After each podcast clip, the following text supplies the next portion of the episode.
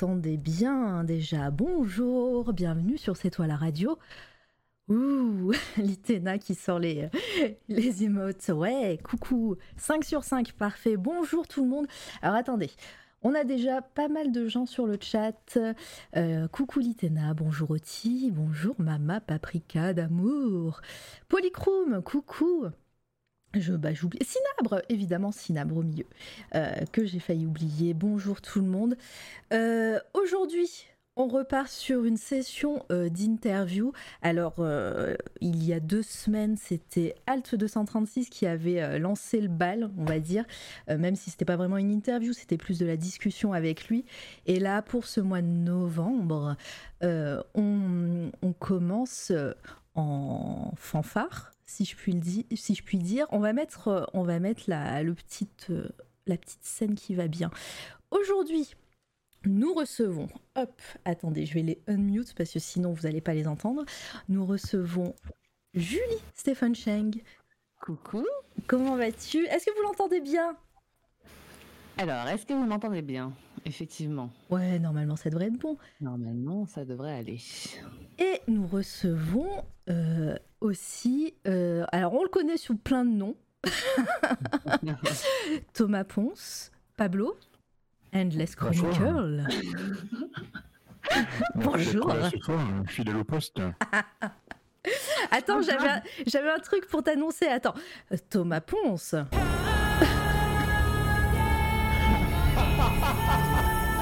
Alors, je l'en- je l'entends de loin parce qu'on n'a pas mis de retour à tout stream, mais j'ai très bien entendu Hans Zimmer là. Pardon, c'était un peu une private joke. euh, en- C'est bon, vous avez entendu? Oui, oui, je, je l'ai entendu de loin, mais en fait c'est tellement fort que je l'ai quand même déjà entendu. Voilà, donc euh, avec un Zimmer euh, euh, qui l'introduit. 5 sur 5 également, bah, c'est parfait, merci. Bonjour Wiz Davy. Donc aujourd'hui, vous voyez, on a euh, Julie et Thomas m'ont gentiment envoyé des, euh, euh, de quoi décorer mon overlay. Euh, J'en ai mis partout. je savais pas lesquels choisir, je les ai tous mis. Euh, Il y en a d'autres qui Ah. vont apparaître, euh, qui vont apparaître sur l'écran euh, euh, de temps en temps pendant l'interview.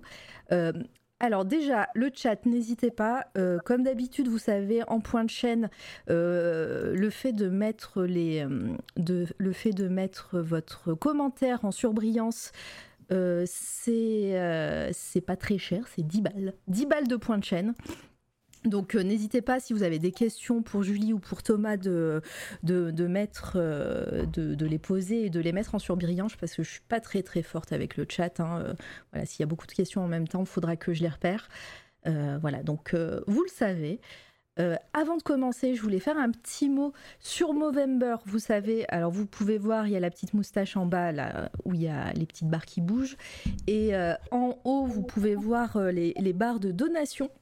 D'ailleurs, elle a, augmenté depuis tout à l'heure, celle de la team. Euh, Movember, euh, donc le mois de novembre consacré euh, à la lutte contre les maladies masculines et santé mentale, et, enfin, par- en l'occurrence parler de santé mentale aussi. Euh, donc euh, toute la team Movember, il y a plein de streamers et de streameuses qui, euh, qui, font, qui font des streams en ce moment même. Et puis tout à l'heure, il y a une grande soirée Phasmophobia. on ira sûrement les rejoindre tout à l'heure. Voilà, donc on fait une collecte de dons pour la recherche. Donc n'hésitez pas, il y a en bas, vous avez, vous avez le logo moustache dans la, dans, la description de la chaîne. Vous cliquez, vous donnez un petit peu.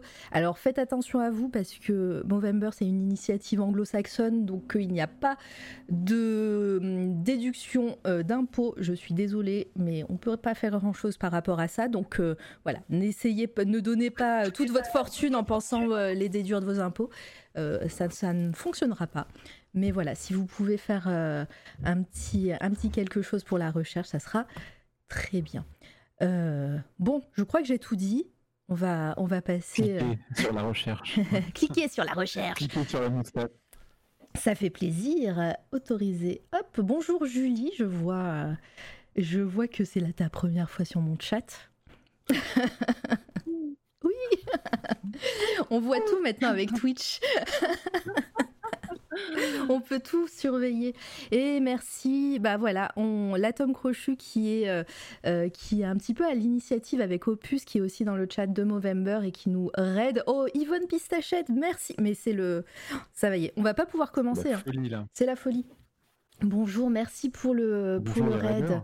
Bonjour, merci pour les raids. Merci pour les follow également. Ah, Là, là, ça va aller trop vite, hein, c'est bon, ça y est, ça y est, je suis perdue. Je suis perdue. Euh. on est avec Julie et Thomas, on n'a pas commencé, vous arrivez pile à temps. Euh, Apparemment, on sature un peu, euh, visiblement. Ah. Faut peut-être qu'on parle euh, plus loin du micro. Coucou euh, alors, c'est peut-être de votre côté, ouais, parce que moi, je, je vous entends bien. Est-ce que c'est mieux là? Je crois que on parle un peu plus loin du micro. Ouais, ça va un peu mieux là. Je pense que ça devrait aller, ouais, si on parle à cette distance-là, en fait. Coucou Métahéros. Bonjour Métahéro, Yvonne, Xo, Xo, alors attends, Xoaiku, Xoaiku, c'est du- c'est dur, Chouaikou peut-être, en, euh, je sais pas. Faudra me dire comment ça se prononce. Allez, on va, on va pas trop tarder parce que euh, on, on a dit qu'on allait essayer de d'exploser le record de la chaîne, mais euh, oh, ah, mais bon, on va, je vais peut-être vous laisser dormir à un moment. Euh, alors, en musique de fond, vous pouvez entendre Apollo Noir qui va nous accompagner pendant toute la, la durée de l'interview. On, en- on parlera sûrement de lui tout à l'heure, hein, euh, Thomas. Yes, Euh, carrément. Sûrement. Dites-moi si la musique est trop forte et sinon, auquel cas, je baisserai. Bon, je vais arrêter de parler, maintenant ça va être à vous. je me fatigue déjà. Merci pour Non, les follow. décider, ça va être à Julie de parler. hein. Non, non, mais euh, Alors déjà, dans un premier temps, euh, bah, vous allez... euh, je pense qu'il y a beaucoup de gens sur le chat qui vous connaissent, mais euh, vous allez vous présenter. Euh, dites, dites-nous un petit peu qui vous êtes et ce que vous faites. Et euh, voilà, et puis après, je, je rebondirai. Alors, euh, bon, j'essaye de, je vais essayer de synthétiser. Alors moi, euh, ben, je m'appelle Julie. euh, je suis designer et autrice, du coup. Et Mhm. effectivement, là, depuis, depuis quelques semaines, disons trois semaines, euh, j'ai lancé une campagne euh, Kickstarter Oui. sur Uramado, qui est un projet en fait que je tiens depuis euh, trois ans. Là, ça va faire trois ans, qui est une exposition en réalité augmentée, qui raconte l'histoire des tanuki, des esprits de la nature, euh, du folklore japonais. Et là, pour cette fin d'année, je propose un livre Ramado avec des kits DIY qui, c'est des masques et des paper toys en réalité augmentée. Et depuis hier, on a réussi à euh, réunir euh, 15 000 euros, donc euh, 100% de la cagnotte, et il reste deux jours. Allez, Euh, voilà. c'est, la fiesta aujourd'hui. Félicitations encore à vous. Exactement. C'est euh, c'est trop bien. Bah, vu que t'es- t'es t'es parti direct sur U- Uramado, moi, moi, ce que j'aimerais savoir, c'est déjà euh, quelle est la genèse de, ce projet, comment, comment l'idée t'est venue, euh, comment. euh, bah, on, va on va déjà partir sur l'idée. Voilà. Après, on, va on, parlera des designs et des, des couleurs, etc. Mais déjà sur, euh, sur l'idée. Alors, alors l'idée, ben, j'essaye moi aussi des fois de synthétiser l'idée. C'est un peu compliqué vu que c'est vraiment une sorte de d'emmêlage de plein d'expérimentations différentes. Euh, l'idée, je dirais au tout début, c'est venu de, de prototypes en fait de stickers en réalité augmentée euh, qui a commencé au Japon. Donc, euh, on a fait donc Pablo et moi, donc Endless Chronicles ou Thomas Ponce, je sais pas trop comment on l'appelle. Gandalf, il m'a dit hier. Gandalf. Mais on a fait une résidence au Japon en 2016, euh, du coup à la Villa Kujayama, et on a testé en fait ces premiers prototypes. Et après, ben voilà, les tanuki sont arrivés, on a pu faire une première expo au musée de la chasse et de la nature. Et il m'a fallu un peu, voilà, un peu quelques temps, je dirais euh, plusieurs mois avant de comprendre que je voulais euh, développer cet univers. Et c'est vraiment en 2019 en fait que j'ai euh, créé vraiment l'univers d'Uramado avec des tanuki, avec un gameplay et euh, les premières expositions du coup bah, au Japon et à New York en 2019. Et ensuite, euh, voilà, ça s'est enchaîné. J'ai pu agrandir l'univers avec, euh, voilà, avec mon équipe, avec, euh, avec Pablo, avec Julien, avec des gens avec qui je travaille en fait depuis des années. Et de fil en aiguille, c'est devenu euh, Uramado tel qu'on le connaît aujourd'hui. parfaitement synthétisé. Bah, du coup, euh, je, vais, je vais te laisser euh, donner le micro à, à, Pablo, et puis bah, qui va se présenter également. Et, euh, et puis, bah, nous dire un peu ton rôle dans, dans ce projet.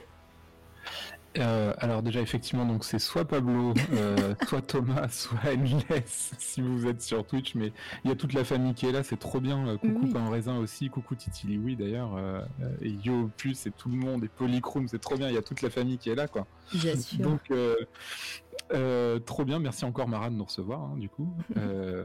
Plus loin du micro, d'accord, je me mets plus loin, effectivement, merci. Du coup, donc, soit Thomas, soit Pablo, Endless. Euh, du coup, moi, je fais de l'anime, du dessin animé en 2D. J'étais animateur et puis réalisateur ensuite, plus de clips, de format court, en tout cas, de manière générale. Et effectivement, ben après, au fur et à mesure des expériences euh, et puis des, croisements, on, a été amené à travailler ensemble beaucoup avec euh, Julie. Et euh, bah, du coup, je fais beaucoup d'animation pour ces contenus en animation 2D, donc pour des expériences en réalité augmentée. Euh, et en fait, on travaille maintenant assez régulièrement ensemble depuis 2015, je dirais. Une première année de collaboration un peu officielle, c'était plus cette année-là avec un premier projet qui s'appelle le Train Postal à l'époque. Tout à fait. Oula. Et il y a longtemps. et euh, du coup, on a fait une résidence d'artiste ensemble euh, au Japon, et euh, de là sont nés pas mal de projets, dont Ramado, euh, sur lequel je ne suis pas auteur. C'est Julie vraiment qui est autrice, oui. mais moi je suis encore animateur 2D dessus. Et puis, ben, on, échange toujours beaucoup dans la construction de celui-ci. Voilà. Je sais pas si ça résume plus ou moins. et sinon, sur Twitch, oui, voilà, je suis sur Twitch depuis depuis maintenant un an et demi, je dirais. Ça fait un an et demi, ouais et euh, ça, a changé une bonne partie de ma, pratique, de ma vie artistique aussi. Donc je suis très content de pouvoir euh, en parler ici ce soir après, euh, après un an et demi justement de, développement de, différents projets et puis d'accompagnement avec toute la petite famille qui est ici là.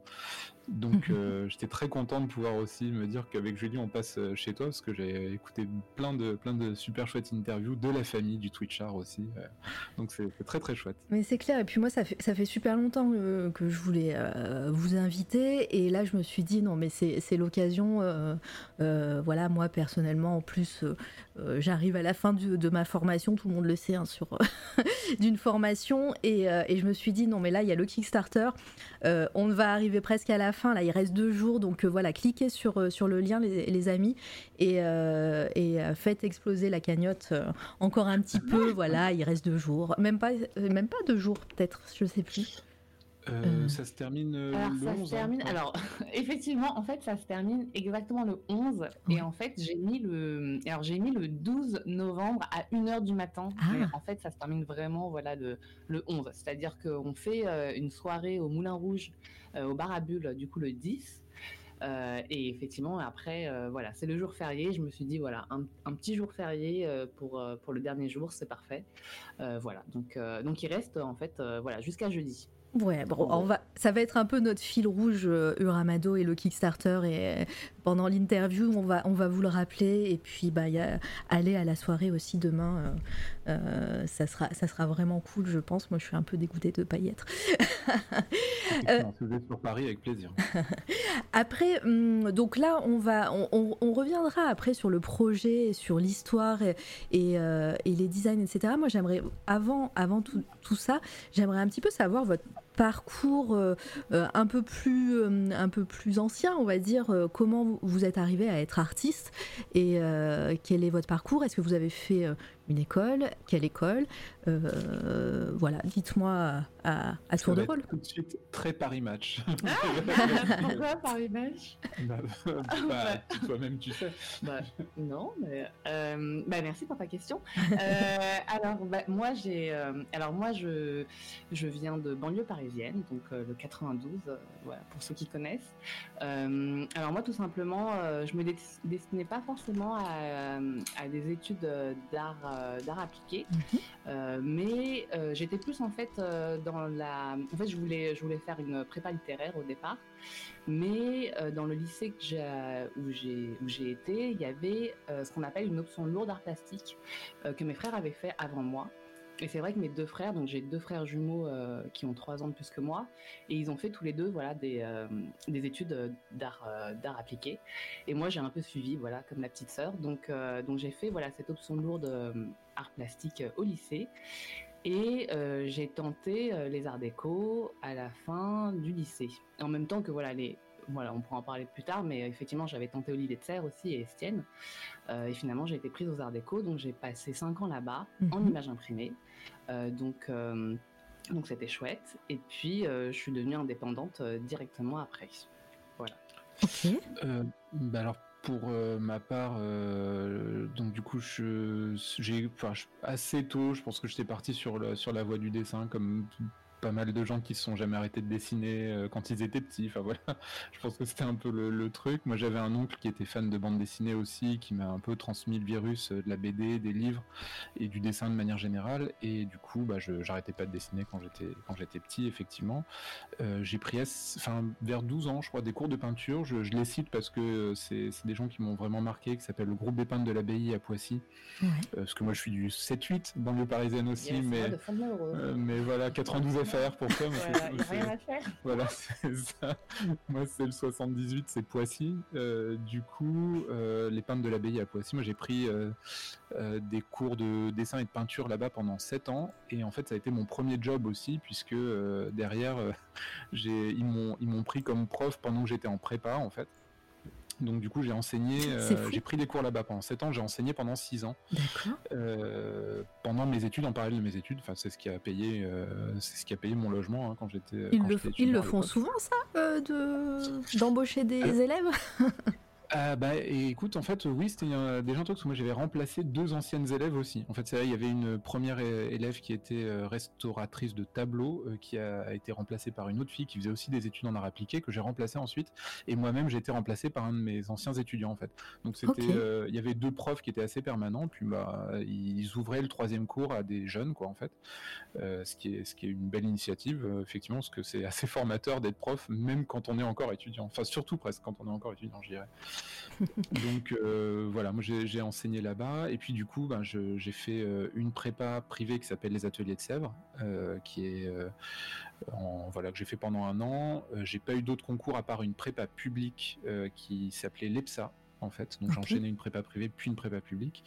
Et euh, à l'EPSA après, qui est aussi une école de graphisme, j'ai tenté le concours des arts déco que j'ai réussi. Puis du coup on est rentré euh, euh, bah, la même année avec Julie. moi je suis un tout petit peu plus vieux. Voilà. du coup je suis rentré avec un peu de prépa. Elle elle y est rentrée from scratch depuis le lycée. Quoi. Et... donc voilà, on s'est rencontrés aux arts déco en première année. Vous étiez camarades. Voilà. Euh, voilà. on s'est entre guillemets rencontrés très tôt en première année. Euh, donc on, chemine depuis, euh, depuis cette période-là ensemble à la ville comme à la vie. Je sais plus comment. C'est quoi le pseudo ah, Je sais pas. Je sais pas. Le pseudo, le, proverbe, je veux dire. Le proverbe. Euh, c'est pour ça que c'est l'instant Elle est euh, à la ville comme à l'écran, à l'écran, non, je sais pas. Ouais, je sais plus. Il y, a un truc dans ce genre. ouais, je, je, vois ce que tu veux dire. et, et, donc vous étiez à l'école ensemble. Comment comment s'est passée euh, cette période-là? Vous vous vous entriez entrée dédiée, euh, je sais même pas le, conjuguer ça, bon c'est pas grave. Euh, ah. comment, comment vous avez géré vos études? Est-ce que euh, ensemble vous avez fait des projets pendant les, études? Est-ce que vous vous souteniez à ce moment-là, que ce soit voilà psychologiquement ou, ou, même si, si vous, voilà vous étiez des, une team quoi? Ou alors vous avez fait vos, vos trucs chacun de votre côté et, et ciao euh, non, mais au, niveau, au, niveau, au niveau motivation, disons. Euh, bah, bah, euh, alors, je pense que comme on était dans deux sections différentes, c'est-à-dire moi j'étais en image imprimée. D'ailleurs, on était dans deux. Alors la première année, en fait, on est tous mixés, c'est-à-dire qu'on est dans quatre groupes. Moi, j'étais dans le groupe 1 et Pablo dans le groupe 2. Et mais on était dans deux, deux, salles côte à côte. Donc là, on a chacun nos cours, donc on voilà, on, on s'entraide, je veux dire, euh, bah, il dessine, je dessine, on se regarde un petit peu, mais c'est, euh, on, on s'entraide pas forcément. Enfin, on se, non, mais voilà, mais je, alors, euh, je, parlais réellement professionnellement. Hein, je, veux dire, ah, au niveau, au niveau artistique, hein, non, mais on, reste dans un cadre un cadre art. ah oui, non, mais bien sûr, bien sûr. non, mais comme tu disais psychologiquement. Oui, non, mais quand, voilà, au niveau professionnel. quand même. Euh, non, non, mais en fait, moi, je me rappelle que c'est vrai que moi, quand je suis allée en image imprimée, Pablo plus en anime, on, alors, on, on s'entraidait pas forcément. Après, moi, je sais que, voilà, ça, j'en avais déjà un peu parlé, mais moi, j'avais quelques complexes par rapport au logiciel, et je sais que, moi, je me rappelle de moments où on était à la cafette et Pablo m'apprenait euh, un peu Photoshop, enfin, les mhm. logiciels comme ça, il m'apprenait à faire des, des CTRL-T à l'époque, c'était vraiment pour, euh, augmenter une image, l'agrandir ou la, ou la descendre. Enfin, vous voyez à quel point j'étais vraiment une noobie euh, à ce niveau-là. Et, et à la fin, je me rappelle quand même que en diplôme, on avait eu un moment l'envie de faire notre diplôme ensemble, je me rappelle. On voulait faire un, projet de paysage évolutif selon euh, la discussion, en fait, selon des paramètres de discussion. À l'époque, c'était euh, un peu comme euh, si c'était un champ de bataille, la discussion, et selon en fait les paramètres, des paramètres tels que voilà, si on parle très fort, si on parle beaucoup, voilà, selon les interlocuteurs, on pouvait construire des paysages et une cartographie lié au langage, au dialogue. Et en fait, à l'époque, nos profs, ils nous avaient dit, mais ça me paraît un peu compliqué et qu'il fallait plus rester dans nos, dans nos pratiques, voilà, dans, dans nos secteurs. Et du coup, on est parti chacun sur nos diplômes différents. Donc, Pablo, il a pu travailler euh, un projet euh, en rotoscopie et moi, plus un projet sur, euh, sur le pli et le livre-objet. Mhm.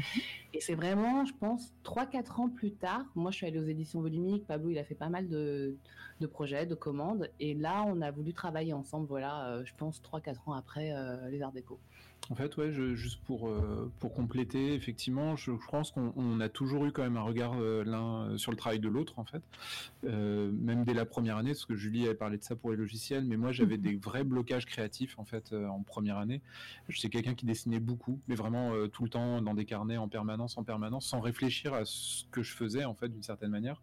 Et hum, à chaque fois qu'il se posait la question de, du sujet ou que se posait la question de, de l'intention graphique, je coinçais euh, vraiment. Euh, J'étais assez euh, assez perturbé par ça. Et puis Julie m'a aidé justement à me, à me, familiariser avec des choses un petit peu plus, un peu moins techniques, on va dire, sur le dessin brut, mais à quelque chose de plus inspiré ou de plus créatif.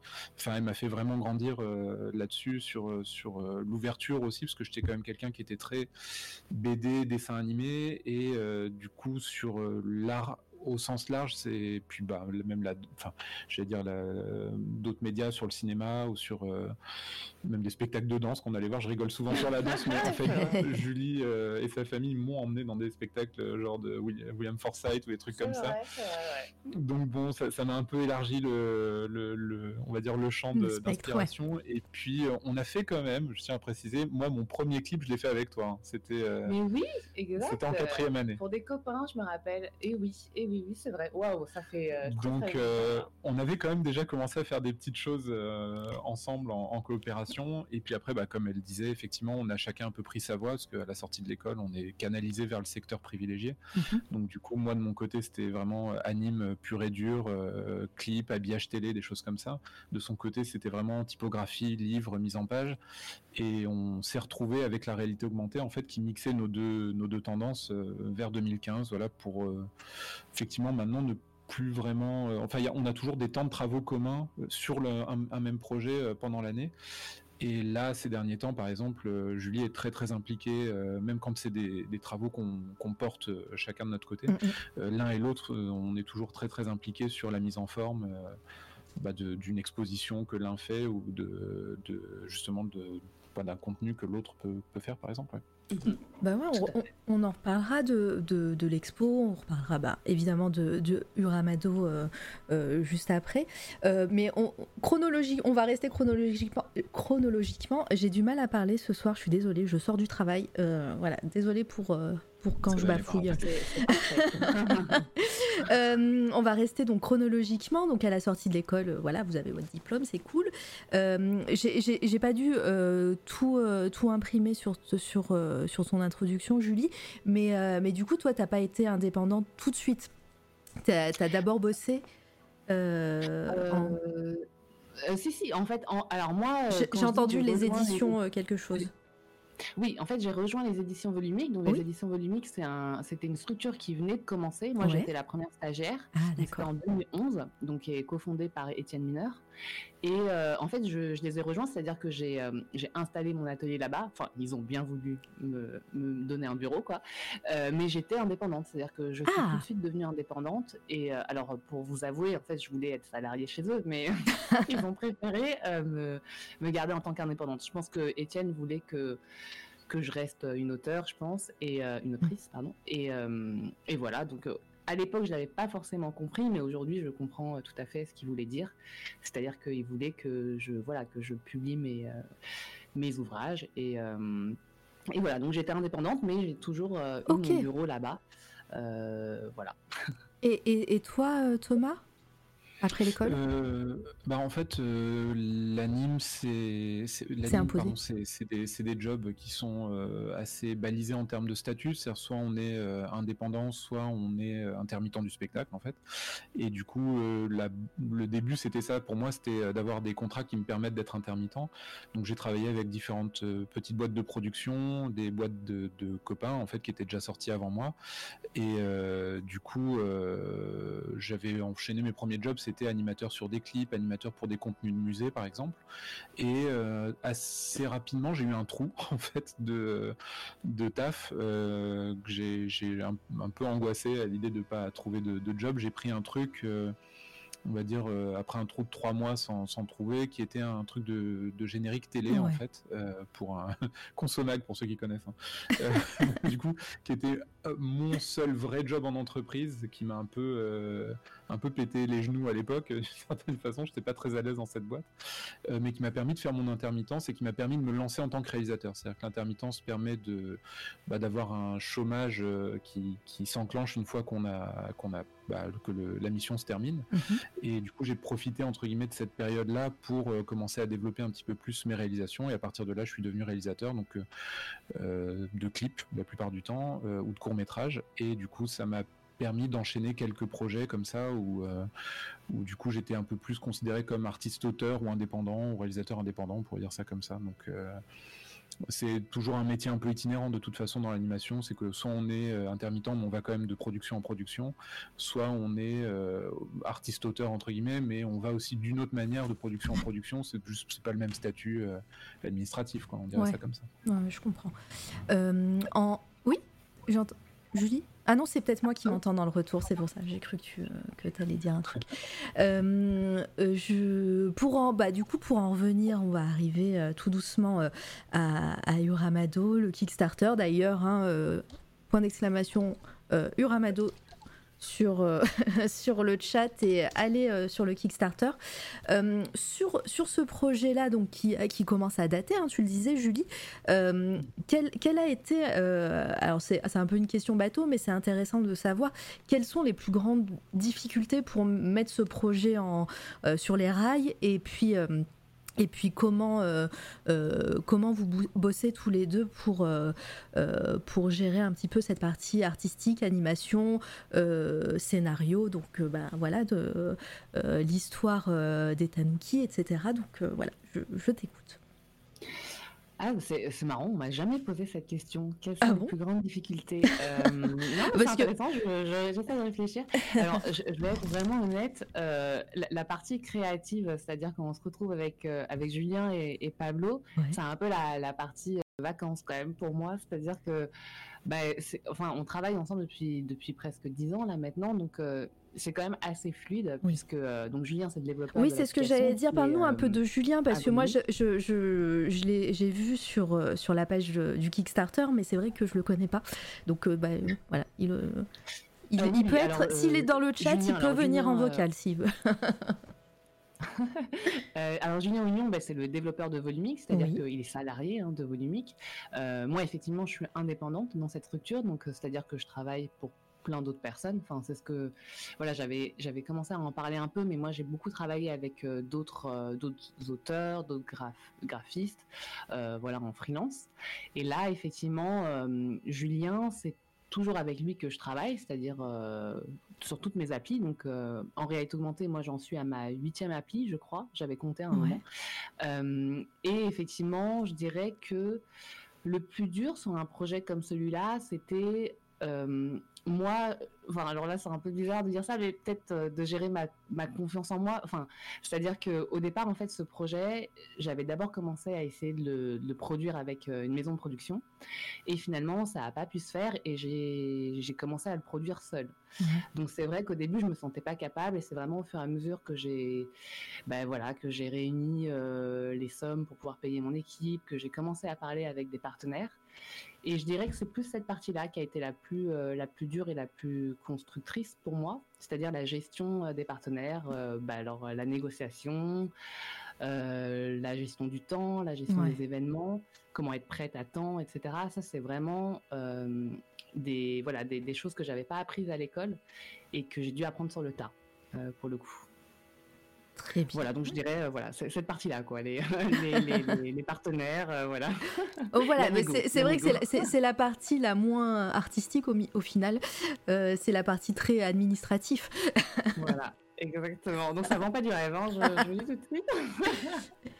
en fait, euh, si je peux embrayer là-dessus, mais sur la sur la partie créative, tu, après tu me reprends, mm -hmm. mais euh, les projets en réalité augmentée on, sont déjà tellement contraignants en termes de les, les, projets de réalité augmentée sont déjà tellement contraignants en termes de format, euh, mm de contraintes techniques, que du coup, euh, ça génère, enfin, c'est ce que je, je, pense que Julie l'expliquera peut-être mieux que moi après, mais en fait, il y a une esthétique qui est euh, presque, qui s'impose parce que c'est de la réalité augmentée, c'est-à-dire mmh. que c'est des visuels qui sont, qui se déclenchent avec de la reconnaissance d'image, d'où les petits patterns qu'il y a sur tous les personnages. En fait, Julie, très vite, elle a essayé de se dire, cette contrainte-là, euh, qui fait qu'on doit pouvoir reconnaître l'image avec son téléphone portable, avec des conditions d'éclairage parfois qui sont pas forcément optimales, ou avec des conditions de téléchargement d'applications qui sont pas forcément, ben voilà, la, la 4G peut-être passe pas partout, enfin voilà.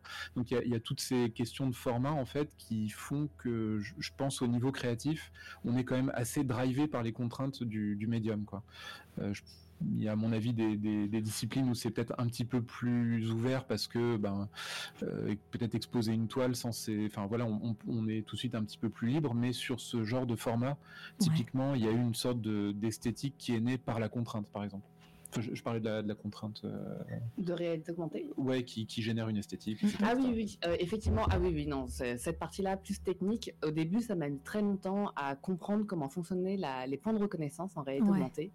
Et c'est vrai que ça, ça a été euh, quand même une grosse partie. Après, je dirais pas que je l'ai compris sur Ramado dans le sens où, comme j'avais déjà fait euh, des projets en réalité augmentée, j'avais un peu une expérience euh, sur ça en amont.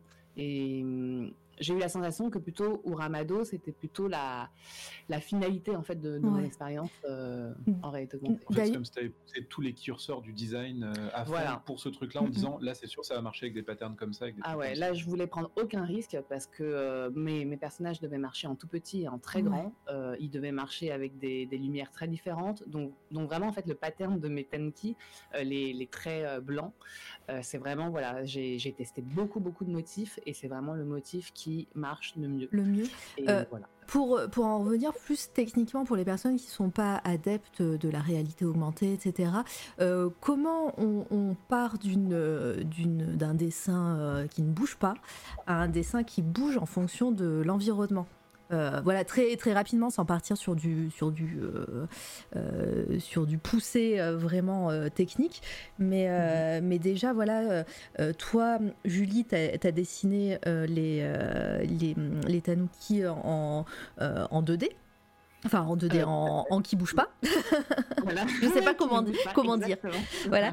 Et, et, toi, du coup, Pablo, tu as, as, animé tout ça. Donc, j'aimerais bien savoir comment on, part d'une image à une animation euh, bah, ça, à la rigueur, techniquement, c'est pas si compliqué parce que du coup, euh, c'est de l'animation image par image, donc il ouais. n'y a pas forcément de, de, logiciel trop compliqué qui rentre euh, en, en, considération. C'est plus de l'huile de coude en fait. C'est-à-dire que bah, il faut faire euh, si s'il si y a 12 images par seconde par exemple et ouais. que bah, il faut faire 2 secondes d'animation, bon bah faut faire environ 24 dessins, 25 dessins.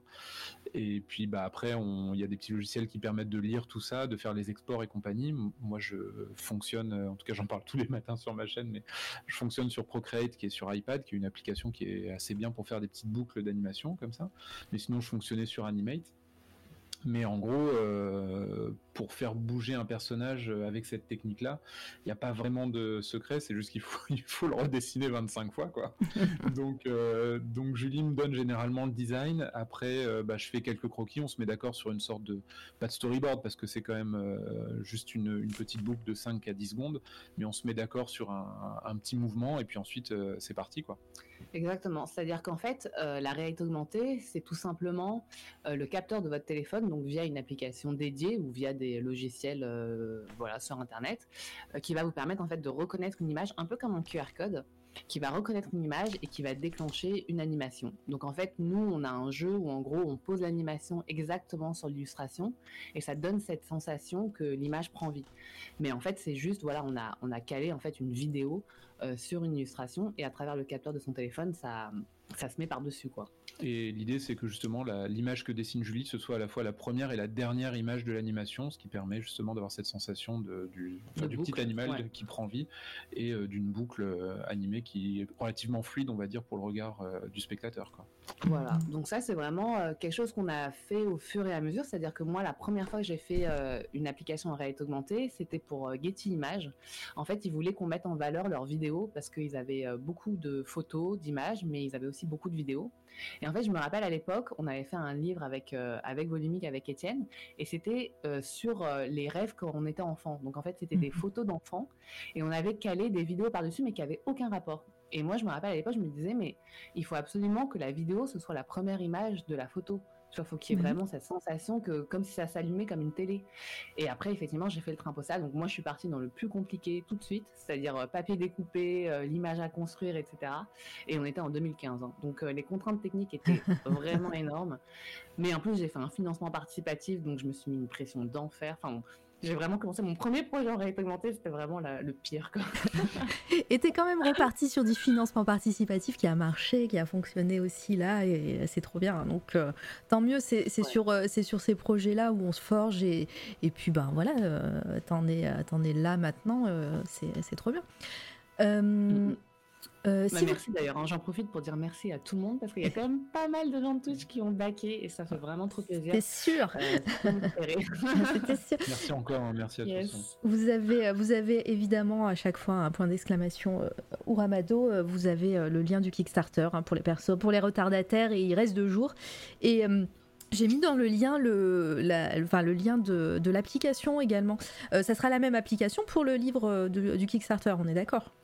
Complètement, ouais. Donc voilà. Euh, c'est la même application qui anime tout, c'est-à-dire qui anime à la fois les expos au Ramado, mais aussi euh, les personnages dans le livre, les stickers, les paper et les masques. Et eh ben, on, on, va parler des, des, expositions. En plus, il y a Opus qui marque, qui, euh, qui, qui, envoie des petits messages, des cœurs et tout sur, sur le live. je sais que, que l'expo et que ben, les Uramado, on, on, voit également dans, dans les villes Opus, euh, j'en parle, mais parce que bah, voilà, il a, il a organisé ça dans sa ville et c'est trop bien. Euh, comment, ça, comment ça se passe c'est, On t'appelle ou euh, c'est toi qui, qui démarche les villes ou les, les, communes, etc., pour faire un parcours dans, dans, les villes comme ça? C'est, super intéressant en tout cas de voir des, des en géant. Euh, oui, alors euh, effectivement, donc Opus, euh, trop gentil, voilà, il a, il a organisé une exposition au Ramado, donc vraiment, c'est trop cool, quoi. Enfin, je, je suis vraiment trop contente. Rien, enfin, Twitch, vraiment, c'est, ça apporte tellement de choses. Et effectivement, ben là, ça apporte vraiment du concret. Hein, c'est vraiment une expo au Ramado. donc, donc oui, en fait, alors j'ai, je démarche pas forcément les villes. Alors, faut savoir que ce projet est très intuitif. Hein. Il n'y a pas de, c'était pas, enfin ça on le dit souvent, mais c'était pas du tout une strate euh, depuis le début. Euh, en fait, c'est de fil en aiguille. C'est par exemple, je monte dans des lieux et euh, bah, il y a des gens qui passent par ces lieux et qui vont voir Uramado. Ils vont se dire ah qui a fait Uramado et ils vont se dire bah ça pourrait fonctionner dans mon lieu ou dans ma ville.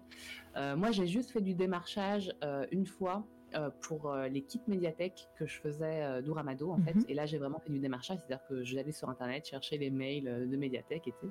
Quand, tu dis kit médiathèque, c'est une mallette avec de quoi faire des, ateliers. Des ateliers, ok. Voilà. Mais sinon, non, pour les expos, euh, je ne fais pas de démarchage. Euh, non. Mais, euh, mais effectivement, c'est chouette. J'ai, ben voilà, les gens me contactent. J'essaye de, voilà, de leur expliquer un peu le projet parce que c'est un projet quand même qui est assez particulier. Il y a quand même beaucoup de médiation à faire autour. Mhm.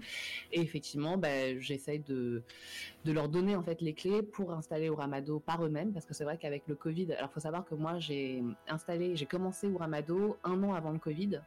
Donc j'ai eu une première année d'expérience où j'allais sur place, euh, j'ai installé, euh, voilà, j'ai installé où j'ai accompagné. Et effectivement, après, il y a eu un an de Covid où, où là, j'étais plus sur place et j'ai un peu travaillé le projet pour qu'il soit euh, accessible sans moi, en fait. Voilà. Pareil pour compléter aussi, en fait, on a été donc euh, résident à la, Villa Kujoyama, qui est une, résidence d'artistes en 2016, euh, qui est une résidence qui est basée au Japon. C'est un genre de Villa Médicis, mais euh, mais au Japon. Hein. Enfin, c'est vraiment défini comme ça hein, le truc. Et du coup, nous on y était resté quatre mois. Et en fait, aller dans ce genre de, lieu ou de résidence, ça ouvre aussi une sorte de, de réseau en fait. et du coup quand on est passé par là, il y a des gens qui se souviennent qu'on est passé par là, qu'on a justement développé des projets. Et une fois qu'on a terminé un projet, bah, ils peuvent revenir vers nous euh, en se disant bon alors ça en est où ce truc-là et, mhm. et euh, bah, là-dedans il y a des gens qui organisent des expos, qui montent des, euh, des festivals ou des choses comme ça. Et c'est pour ça que d'ailleurs le Uramado, la première fois que Julie l'a montré, c'était justement au Japon. C'était des personnes qui étaient liées à ce réseau-là en fait de la villa Kujama. Il y a eu d'ailleurs une sorte de retour à la résidence à ce moment-là pour expliquer un peu le parcours post euh, post résidence. Donc là, on était en 2019 et on avait terminé euh, la villa en 2016. Ce qui fait qu'après, ça fait des petits aussi. Donc, euh, comme disait Julie, ben, l'expo est installée une fois, puis deux.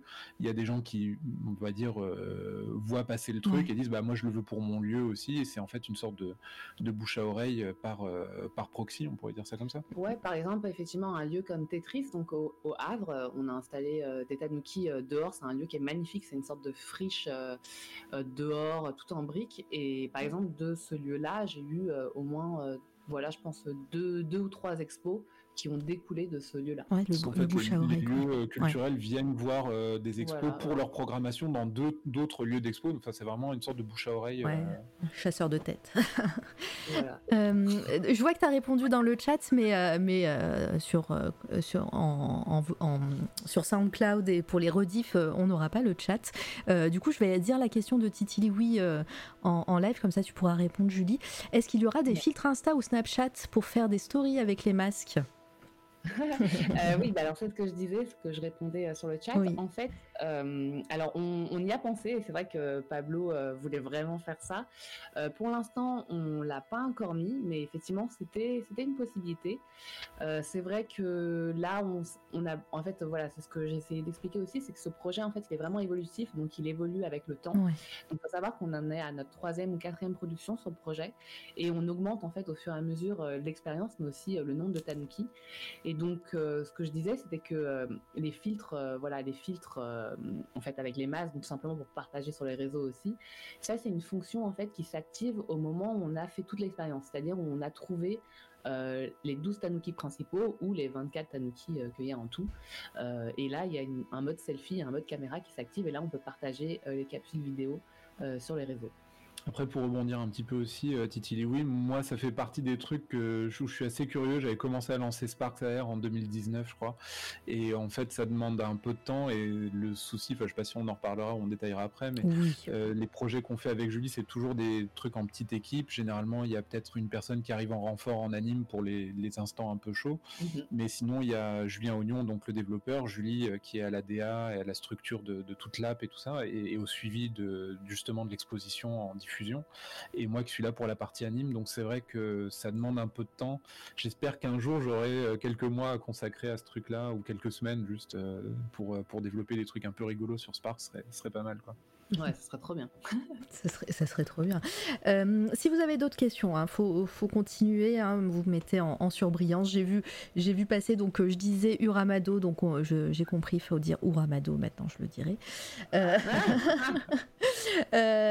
et, et puis, je crois que j'ai rien raté d'autre au niveau, au niveau du, de, du Kickstarter au Ramado, il, y a, il y a plusieurs contreparties, etc. On va en parler un petit peu comme ça.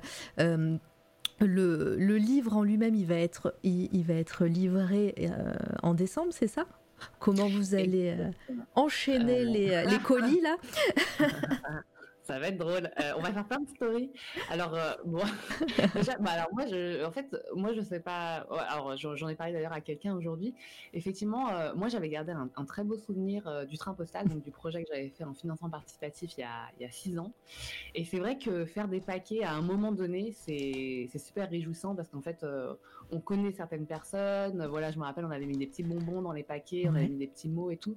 C'était vraiment sympa. En plus, c'était un projet qui, qui, me tenait vraiment à cœur, qu'on avait fait pareil à trois. Enfin, et là, on fait vraiment tout. C'est-à-dire que on monte, on monte toutes les boîtes, on fait tous les paquets et on, est, on est, vraiment une petite équipe. Quoi. On est vraiment, euh, voilà, on est, on est trois ou quatre max. Et en fait, on a demandé à tous nos copains de nous aider. Et on avait fait, euh, voilà, pendant toute une après-midi, on était à 20, je crois, et on avait fait tout le montage euh, du, du, projet. Donc voilà, donc j'avais gardé un peu cette image d'épinal, un peu de, ce projet-là. Et donc, en fait, pour Ramado, en fait, je pense que si j'ai voulu le faire sur Kickstarter, alors il y a plusieurs envies et plusieurs contraintes. C'est-à-dire que moi, j'ai une, euh, une boutique Etsy en fait pendant, pendant deux ans, je crois. Et c'est vrai que c'était beaucoup de travail, mais c'était pas tant du travail parce que j'avais pas énormément de commandes, mais c'était plus, euh, il fallait faire de la com tout le temps. Mm, mm. Et du coup, on se retrouvait avec des, des, paquets de temps en temps, mais il fallait vraiment faire cette logistique euh, qui, moi, en fait, sur toute l'année, était un peu trop lourde. Et donc, du coup, je voulais vraiment ramasser en un temps limité, voilà, cette, cette campagne. Euh, et, je voulais euh, tout simplement euh, bah, aussi me faire plaisir, c'est-à-dire bah, célébrer voilà ce qui est devenu Ramado et pouvoir en fait le rendre accessible cette expérience, pas forcément en expo, mais aussi pour les particuliers. Alors après, c'était vraiment une envie qui a commencé au confinement. C'est-à-dire que pendant le confinement, bah, il y a eu, voilà, moi j'ai donné des tanuki, en fait des fichiers de tanuki à des écoles, par exemple pour des profs, des choses comme ça, enfin des amis, des amis profs. J'ai pas mal de, de, profs, euh, mais d'école, quoi. Et, euh, et c'est vrai, je me suis dit, bah, c'est frustrant parce que je peux pas vraiment le proposer euh, sous une forme que j'ai designée. Et donc, du coup, j'ai commencé à faire ça. Et, et, de fil en aiguille, je me suis dit, mais alors comment le vendre Comment le vendre dans un temps limité? Donc, je me suis demandé, ah, je peux faire une boutique en ligne, etc. Mais en même temps, la logistique, elle n'était pas très pratique. Et voilà, je me suis dit, bon, bah vas-y, financement participatif, c'est beaucoup de boulot en, un, voilà, en deux mois, mais en même temps, euh, en même temps, voilà, Kickstarter euh, te dit exactement combien de livres il faut que tu fasses, combien de kits de stickers il faut que tu fasses, combien de masques, etc. Il te fait un, une sorte de logistique avec les adresses. Enfin, c'est quand même assez pratique. C'est assez intuitif. Euh, ouais. Assez intuitif. Ouais. Du, du, coup, là, on est parti sur cette campagne Kickstarter et, et donc ça serait un projet ponctuel. C'est pas prévu de, de voir le livre en librairie, par exemple? Euh, ou, même sur une boutique, ça, l'un n'empêche pas l'autre. Euh, tout à fait. Alors, euh, bon là, ça, peut être un sujet à débat, un autre débat. alors c'est vrai. Après, vous, vous, pouvez, tu, tu, peux tout dire ici.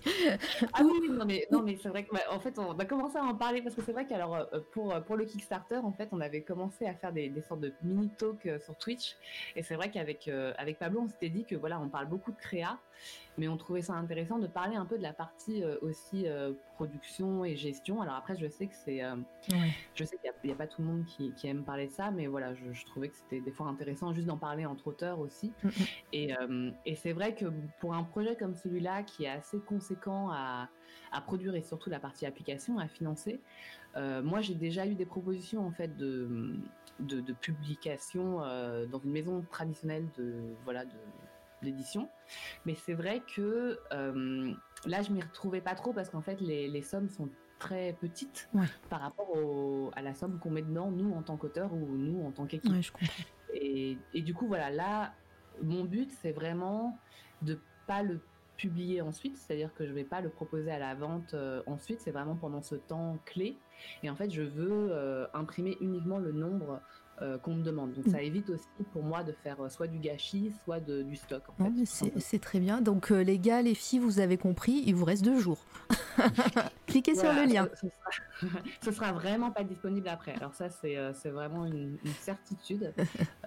je ne pourrais pas voilà, le, faire ensuite. D'accord. Et si j'envoie un le revendre sur eBay, attention. Hein. Et euh, D'ailleurs, euh, Mama m'a fait, euh, m'a fait penser à une chose parce que c'est vrai, elle, elle dit on veut des, on veut des macarons dans, dans les colis.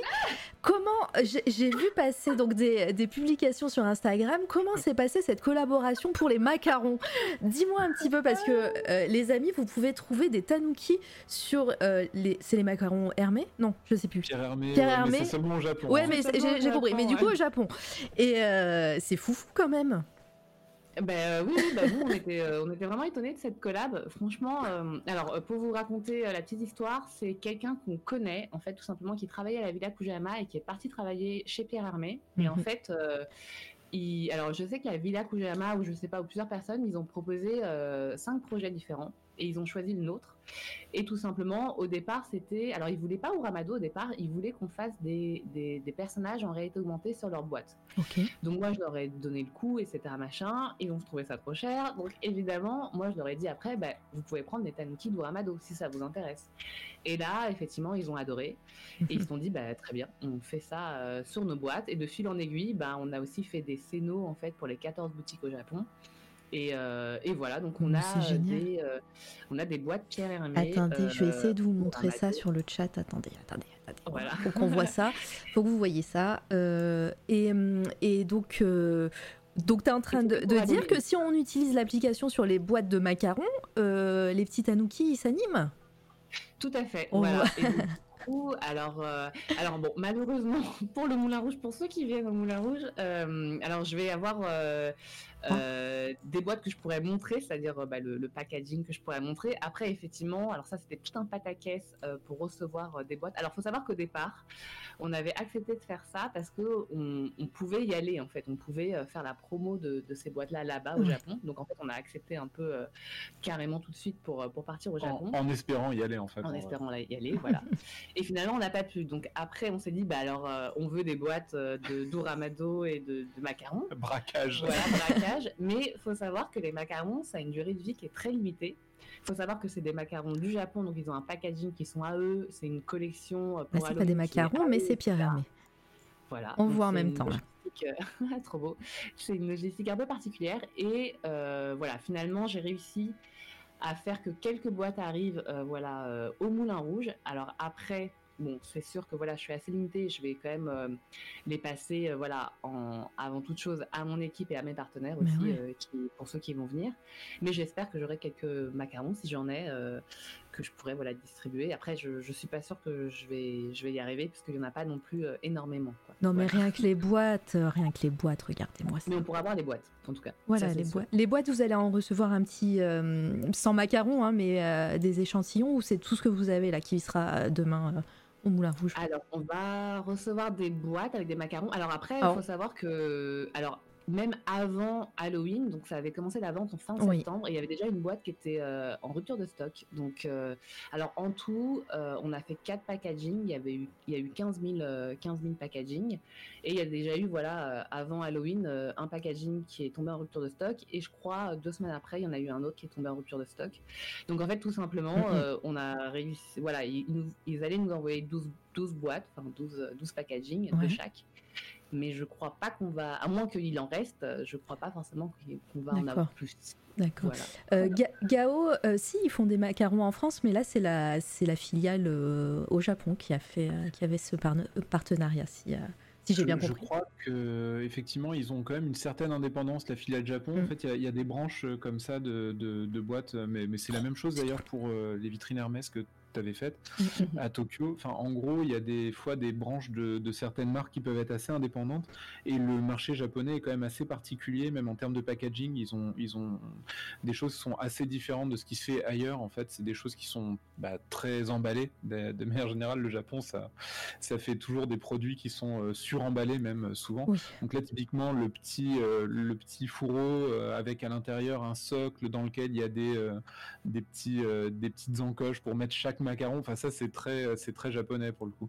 Donc je pense qu'ils ont à chaque fois leur division à eux et effectivement bah ils font un peu aussi ils ont aussi leur marché qui au niveau de l'identité visuelle qui est souvent plus illustratif, plus coloré. Donc je pense que de manière générale c'est plus facile peut-être quand on fait de l'illustration, d'illustration de personnages d'avoir ce genre de packaging là au Japon plutôt qu'en France par exemple. Et les petits œufs en, chocolat là, ça se garde bien ça? Ils peuvent vous envoyer euh, ouais. 12 000 exemplaires au moins. J'avoue, franchement. c'est marrant parce que je suis passé dans une. Enfin, quand on, était passé par curiosité dans une boutique Pierre Hermé là pour voir un peu ce qu'ils avaient en, termes de boîtes, et ils ont des petites boîtes métalliques avec des petites illustrations, mais c'est très vite un truc très euh, vieille France. Je sais pas comment dire. Il y a un côté euh, la petite illustration parisienne à l'ancienne, quoi. Ah, ça se vend bien, ça. Je pense que ça se vend bien, mais du coup, c'est il y a peut-être presque un truc Paris souvenir, quoi. Alors qu'au Japon, je pense qu'ils vont être un peu plus lâchés, ils vont faire un peu plus n'importe quoi sur les boîtes, quoi. Bah, je pense que ce qui se vend au Japon est très différent de ce qui se vend en bah, France. Ça, euh, effectivement. Je pense que moi, je suis assez, franchement, je suis assez étonné que ils acceptent même un design comme le nôtre. Enfin, moi, je. Ah bah au Japon, moi, ça m'étonne pas, par exemple. Ah ouais? Parce qu'il y a des, il y a plein d'illustrateurs, animateurs, animatrices qui font euh, des boulots pour euh, des marques de cosmétiques, de trucs. C'est vraiment très, soit kawaii, soit très mmh. auteur. Enfin, il y a Shishi Yamazaki qui est une, une animatrice qui est assez assez connue là-bas et qui euh, fait euh, qui fait pas mal de trucs pour du cosmétique, mais c'est une fille qui se rotoscopie en aquarelle, tout ça. Euh, et du coup, enfin c'est même assez étrange parce que c'est marque de cosmétique, mais elle met son visage à elle en rotoscopie aquarelle. Enfin voilà, c'est des trucs qui arrivent peut-être plus souvent au Japon qu'en France en tout cas. Polychrome qui dit en même temps les macarons, on les a vite mangés, je veux bien la boîte. Mais c'est clair, euh, même une boîte. Alors moi, euh, à regarder ces macarons, ça m'a donné faim, mais, euh, mais juste une boîte, c'est vrai qu'en déco, c'est. En, utiliser là sur le, petit, le bureau en, trousse ou en, mettant nos, petits stylos, ça peut être sympa. Faut, Mais s'il me reste des boîtes, je, je, vous dirai. Si jamais à la fin, je leur dis, mais vraiment, vous n'avez pas moyen, vous n'avez pas un, un, pack là qui vous reste et que j'en reçois 30 je vous, tiendrai au courant. très bien. Ou alors, euh, voilà, ou alors que entre filiales, ils parlent entre eux et puis bah, que ça arrive un jour en France, ça serait, euh, ça serait tout ce qu'on vous souhaite en tout cas. Bah alors, ils m'ont déjà proposé de réitérer pour l'année prochaine. Allez. oh, mais c'est trop bien, franchement. Euh, petite, euh, petite exclue, voilà. est-ce que euh, Julie ou, euh, ou, Pablo, est-ce que vous vouliez rajouter quelque chose sur Uramado ou où on peut après on peut revenir sur sur le thème évidemment au, cours de l'interview, mais voilà comme ça si vous avez d'autres d'autres choses à dire ou au niveau peut-être si alors, alors au niveau je disais hum, des contreparties.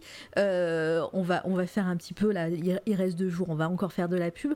Euh, on, a, on a, alors attends, je vais, je vais peut-être essayer de mettre le Kickstarter en... On, a quoi? On a quoi?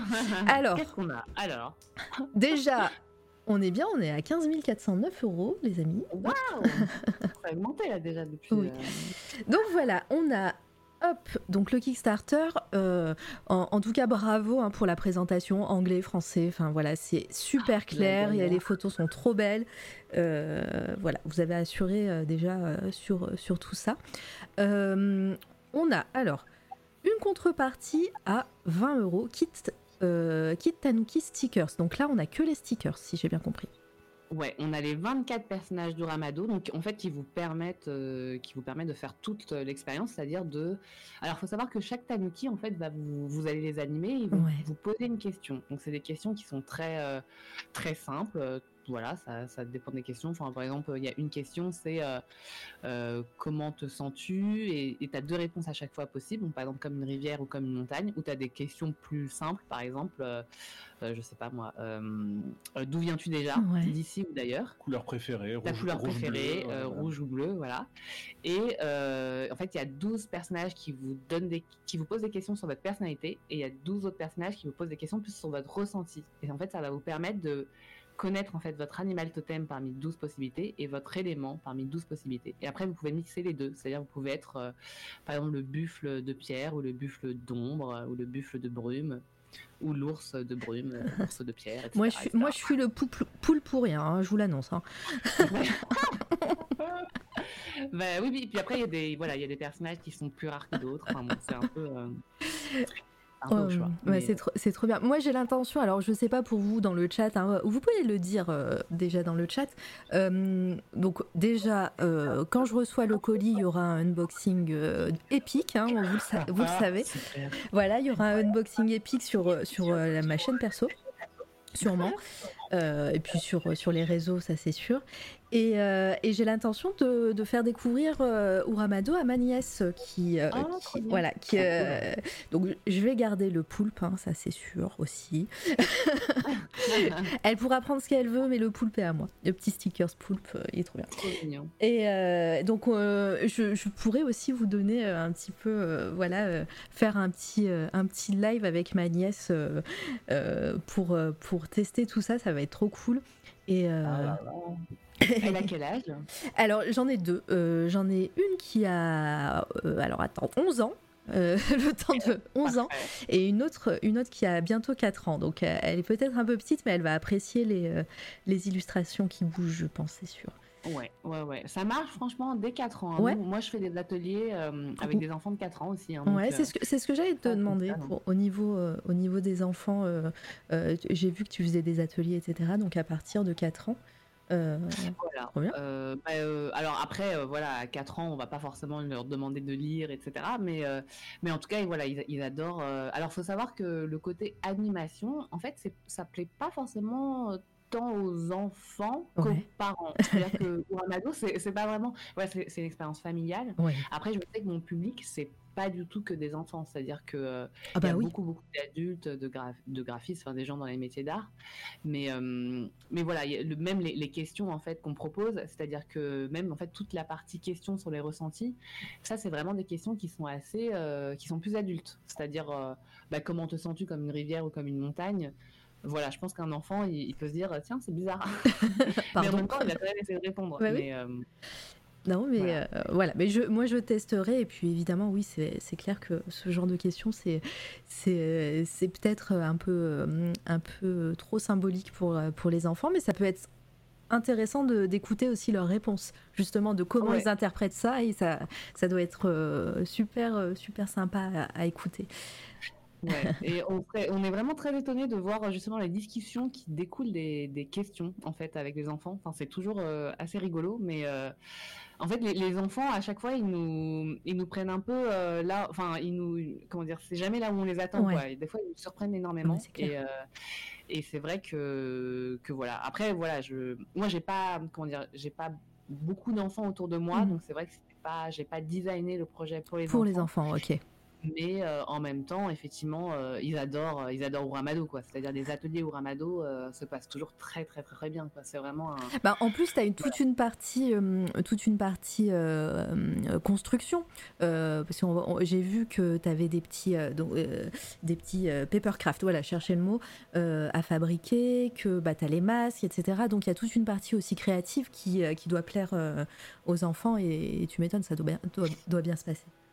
Ah bah oui complètement. C'est-à-dire que en fait cette euh, en fait cette expérience d'Uramado, donc en fait il y a 24 tanuki euh, principaux, mais en fait je voulais vraiment relier ça à quelque chose qui est très euh, do it yourself, c'est-à-dire qu'on va vraiment manipuler avec ses mains des objets qui vont être en fait la résultante de l'expérience.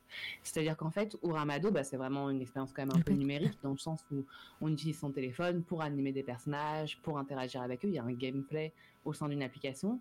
Mais en même temps, voilà, on a, on a un peu ce, selon en fait l'esprit que vous êtes, donc selon en fait le résultat que vous avez, vous allez pouvoir construire en fait votre propre petit personnage en Toy ou votre propre masque et ça va être vraiment voilà votre bah, votre animal totem quoi tout simplement.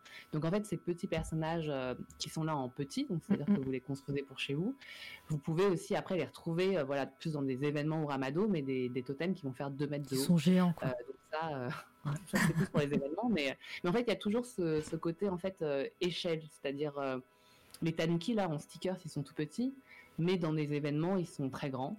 Et pareil les paper toys là ils sont tout petits, mais euh, ils sont très grands dans les événements. Donc en fait ça permet de en fait, c'est comme si là où Ramado sur Kickstarter, c'est comme si je proposais la version mini. C'est ce que j'allais dire.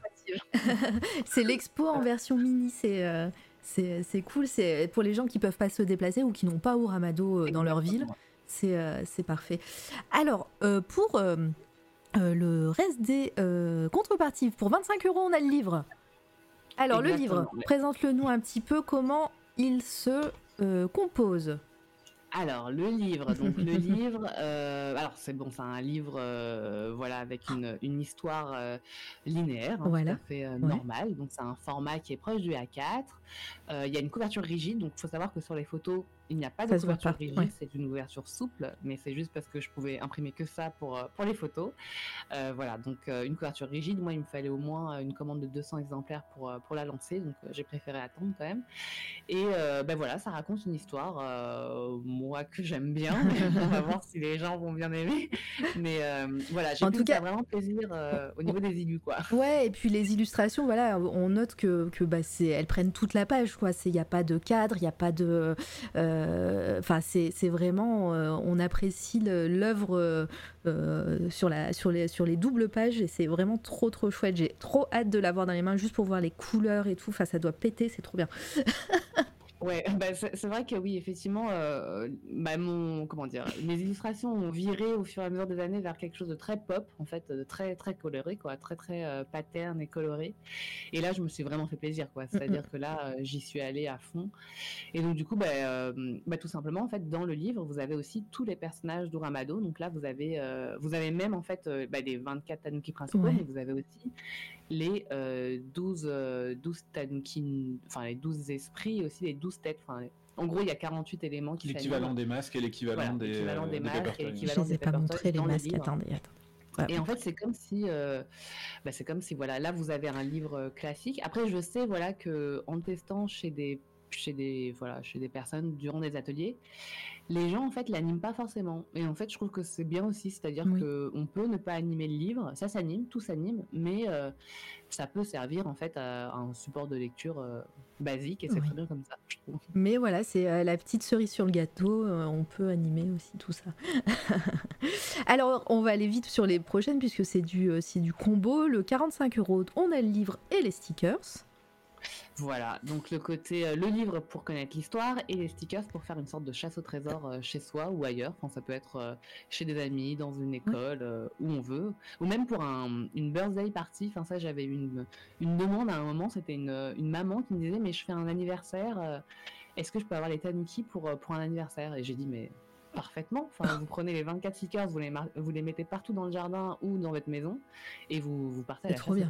Mais oui. C'est trop bien.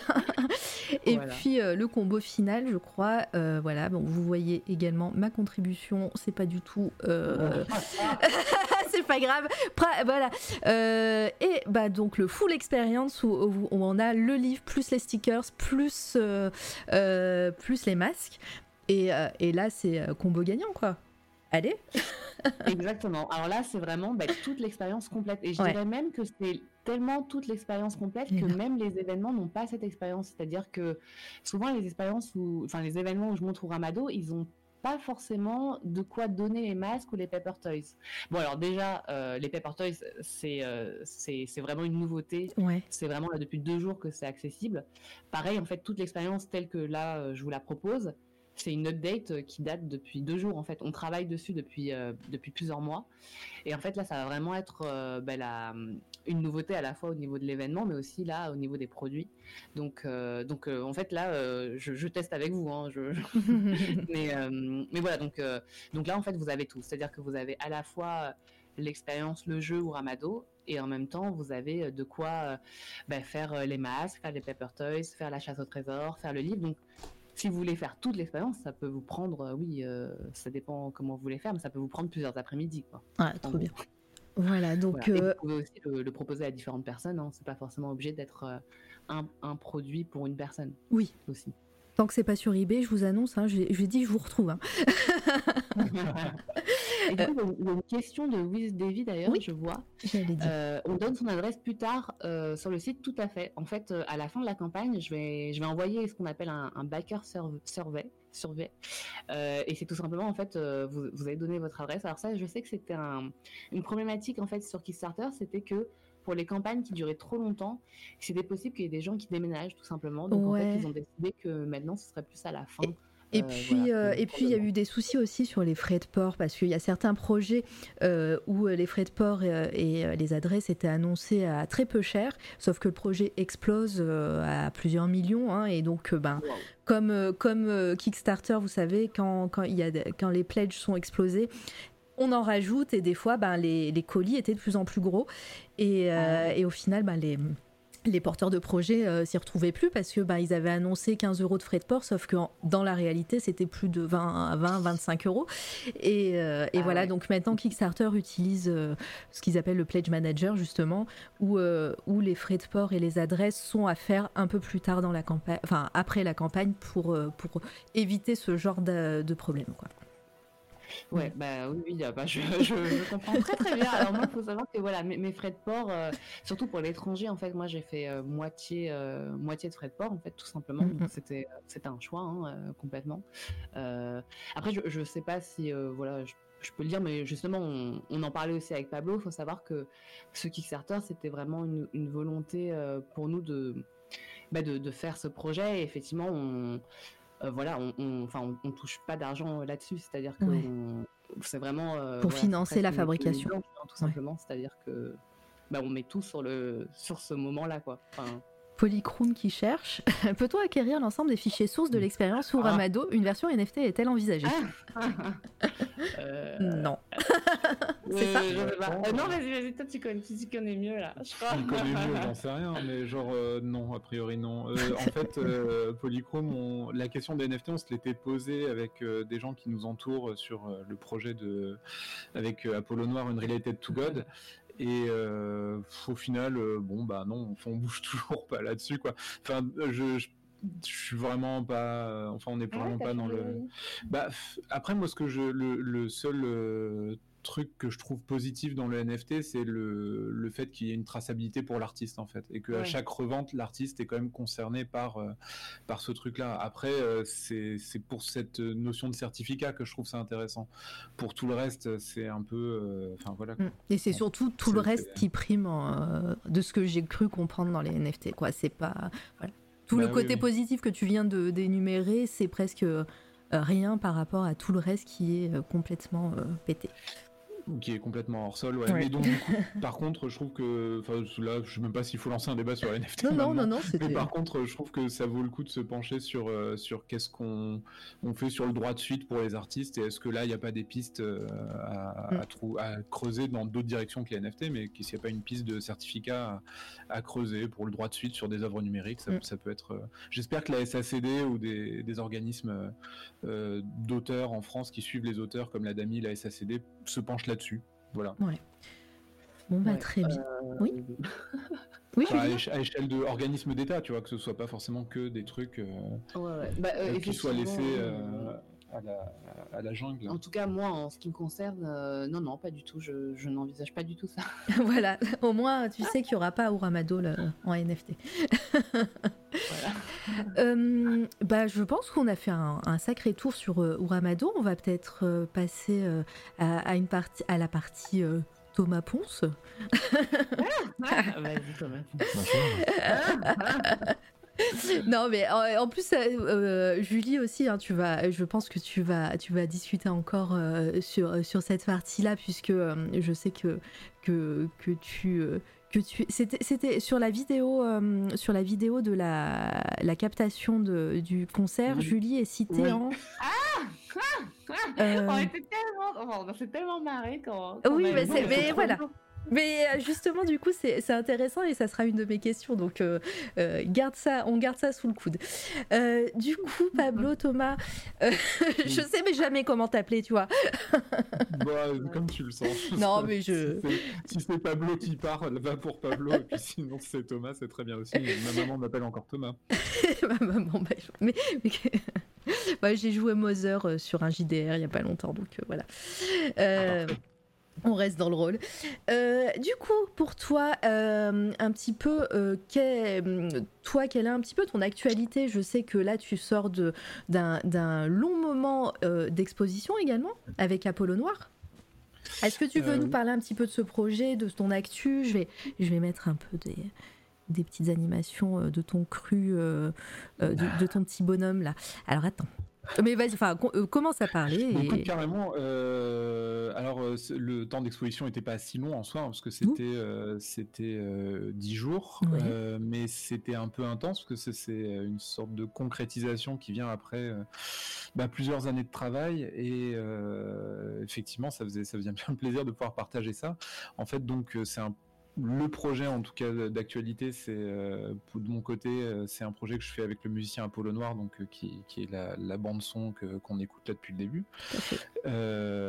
donc qui est le projet de Rémi Sozed, qui qui est donc un copain qui est dans, dans l'électro, qui fait de la musique avec des synthés modulaires beaucoup, qui a aussi d'autres projets d'ailleurs en parallèle de ça. et on s'est rencontrés donc assez récemment, il y a, il y a une bonne année et demie, deux ans maintenant, je dirais peut-être même il y a deux ans, je pense que ouais, c'est début 2020 en fait. Euh, qu'on s'est rencontrés. On se suit avant sur les réseaux sociaux. Moi, j'ai toujours aimé travailler en musique, en fait, mhm. depuis euh, que je suis sorti de l'école. Je crois que j'ai mis longtemps à comprendre qu'en fait, euh, c'était peut-être ce que ce qui me plaisait le plus, mais de bosser en musique. Une sorte de musicien frustré, genre le, dessin remplace le, la basse avec laquelle j'aurais toujours voulu jouer, peut-être, je sais pas. mais du coup, j'ai fait beaucoup de clips, voilà, au début de. Est-ce qu'on peut dire au début de ma carrière quand ça fait 10 ans? Ouais, je pense. je commence à me faire vieux. Euh, donc, euh, du coup, euh, j'ai beaucoup fait de clips à la base. C'est ce que je préférais faire en animation, je pense, jusqu'à ce que je travaille avec Julien en réalité augmentée, ce qui, me, ce qui est vraiment ma récréation. Hein. Au Ramado, je, je le dis jamais assez, mais c'est vraiment des moments tellement agréable de boulot parce que l'univers de Julie est ouf et que bah, travailler des petites boucles d'animation, c'est vraiment ce qui, ce qui me fait le plus plaisir plutôt que faire des films un peu, un peu plus, euh, on va dire, euh, j'allais dire classique. J'aime bien travailler plein de manière morcelée l'animation, on va dire de manière générale. Et je pense que la musique convient bien à ce format-là parce que ça permet de réassembler un peu tout ça, euh, bah, voilà, de façon un peu mosaïque. Quoi. Il y a plein de morceaux à gauche à droite. Je les produis à G continu et puis à un moment donné euh, au bout d'un an et demi, deux ans, ça se fige et ça donne justement l'exposition qu'on a vue ou qu'on a pu montrer à Rennes ou le, ou le live, qui s'appelle donc Unrelated to God. Euh, qui est un projet dans lequel j'ai mis un peu euh, toutes mes dernières illustrations et mes, mes derniers tableaux aussi, mes, derniers, mes dernières animes. Et bah voilà, il y a une sorte de rencontre entre mon univers graphique et l'univers musical d'Apollo Noir. Et bah on mixe tout ça dans un événement qui, qui et à la fois une exposition, un concert et justement un partage aussi sur Twitch puisque du coup la plupart de, ce qui s'est fait, ce qui ce qu'on a montré, ça a été développé sur Twitch avec la chaîne Endless Chronicles donc euh, qui est là depuis un an et demi et qui suit le projet puisque du coup il y a une œuvre à part entière de, du, euh, du live qui est euh, vraiment une projection du, du stream en fait. Donc donc on l'a pu le caster depuis le lieu d'expo à Rennes, mais là, le, ce qui est en train de se passer, c'est que ça évolue aussi beaucoup en fonction des lieux. Là, l'expo va être montrée à Nantes euh, du, 3 au 19 décembre à Stéréolux. Pour ceux qui, qui sont dans le coin, voilà, euh, n'hésitez pas à passer. Et euh, du coup, là, je streamerai ça depuis chez moi. Donc, en gros, ils vont capter le stream et ils vont le projeter dans l'expo. Donc, en fait, le stream sera littéralement bah, une projection qui, qui, qui fera partie de l'exposition, quoi. C'est presque euh, de la, performance euh, visuelle aussi. Ouais, ben je, pense que bah il y a, plein de il y plein de copains qui sont streamers là dans le chat. Je sais pas ce que en pense, mais en fait effectivement le stream c'est presque une forme de performance en soi. Donc euh, bah, pour moi, ça a sa place euh, en, tant que, en tant que format euh, perf interactive euh, dans, pas dans, dans, un lieu d'exposition mhm. aussi, pourquoi pas en fait. C'est Titi qui dit c'est du Ouais, c'est ce que j'étais en train de rigoler pour ça aussi. mais il y, a de ça aussi, mais moi je, je trouve que quand on, on, voit des gens dessiner, parler de leur création, enfin ça, ça, peut s'envisager dans, un, dans un lieu d'exposition. on, va, on va tester en tout cas, il n'y a pas de on se fixe pas trop de, j'allais dire, de, contraintes de format là-dessus. On voit ce que peuvent faire les lieux, on voit ce que on peut faire aussi de notre côté. Et bon, là, on va mettre ça en place comme ça pour Nantes, mais euh, il se trouve que dans la foulée, on va jouer dans un lieu qui s'appelle euh, l'Arche, qui va ouvrir à Villerupt, dans l'est de la France. Euh, qui est un, nouveau lieu de culture voilà dans, dans l'est et là par exemple on va faire l'ouverture avec le concert avec Apollo Noir le 7 le 8 et le 9 janvier mais on va travailler une version particulière de l'expo en résidence là-bas pendant une semaine et l'expo commencera le 3 février. là, il n'y aura pas forcément de stream, ça va être une œuvre interactive euh, qui se, bah, qui est déviée de, du projet, mais ça prend plusieurs formes, on va dire. Donc, euh, c'est des œuvres en réalité augmentée pour l'expo, un peu mhm. comme euh, on parlait pour Ramado. Euh, il y a une projection qui est interactive via Twitch aussi. Il y a un concert donc qu'on donne avec euh, avec avec euh, avec Apollo je, suis y arrivé. et donc du coup, bon, voilà, c'est un peu particulier à pitcher, c'est un peu compliqué à expliquer aussi parce que du coup, c'est il y a différentes façons de montrer le truc. et en fonction des lieux, ça évolue aussi. Donc la, la, captation, elle est elle est trouvable là? Je sais que tu je sais que tu l'as partagé sur les réseaux sociaux. Si tu, si tu veux mettre un lien sur le chat pour, euh, pour que les gens aient une, euh, une vision euh, d'ensemble, elle dure, elle dure quand même longtemps la captation. Bah, c'est le live complet en fait. Ah, c'est le live, donc voilà. Très très chouette. On a eu, en fait, le festival maintenant, je, je vais quand même parler d'eux parce qu'ils nous, ont accompagnés. Ils ont accompagné à un moment donné au Ramado aussi. Ils sont vraiment. ouais, ils vous soutiennent. Bah, ils sont trop gentils. C'est l'association qui s'appelle Electronica en fait, qui est une asso donc qui. voilà. Je mets le lien du. du Mets tous les liens qu'il faut. Voilà. voilà, donc euh, c'est une asso qui euh, promeut les expos et les cultures numériques aussi euh, depuis 2003, si je dis pas de bêtises. pour en parler à un streamer qui s'appelle Klitsch Norris, par exemple, qui, qui, qui, lui, je crois, a travaillé avec eux. Enfin, c'est ce qu'il m'avait dit à un moment donné, en, au milieu des années 2000, il me semble. Et du coup, euh, c'est une asso qui organise chaque année un festival qui s'appelle le Festival Maintenant, dans lequel ils, vont présenter euh, bah, des, musiques.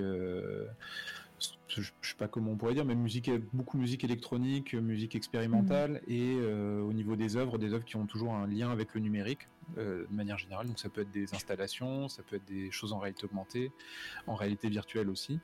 Donc voilà ce que ce que m'a ramené à l'écran. Voilà, c'était euh, justement la captation de ce qu'on a joué euh, pendant le festival maintenant, donc de cette année en octobre dernier. Donc il y avait des œuvres qui étaient disposées sur des plots qui fonctionnaient en réalité augmentée, des toiles qui fonctionnaient en réalité augmentée aussi. Puis l'avantage qu'on avait, c'est qu'on jouait dans le lieu d'expo, donc on pouvait s'amuser à faire des petites transitions lumière mhm. comme ça, qui permettaient d'introduire le live euh, du coup, c'est une sorte de d'expérience complète, je sais pas comment dire, mais mais moi ça me touche beaucoup parce que je, viens du, dessin animé, donc c'est des, je, enfin je le répète pas mal, mais c'est des trucs quand on on travaille image par image, c'est beaucoup de temps de travail pour des films qui sont assez courts. Hein. Euh, en tout cas, c'est des films qui durent entre 2 et 4 minutes. Euh, vous les sortez sur internet, c'est aussitôt sorti, aussitôt consommé, donc c'est des mois et des mois de boulot pour un truc qui s'évapore assez rapidement. Et justement, je trouve que le contexte expo et le contexte live audiovisuel avec euh, avec un musicien euh, comme euh, comme Apollo, c'est une façon de réinterpréter les, les assets graphiques qu'on crée et de vivre un peu avec eux et de les réinvoquer de manière à chaque fois différente pendant les lives, pendant les expositions. Donc ça permet de donner un peu de durée de vie à des médias qu'on, enfin desquels on est assez proche et avec lesquels on vit au jour, au jour le jour. Twitch en témoigne, j'allais dire. Euh, on a un petit peu, euh, euh, on, a fait une petite ellipse temporelle hein, parce que c'est vraiment de l'actu là qui est, presque brûlante hein, pour toi ça.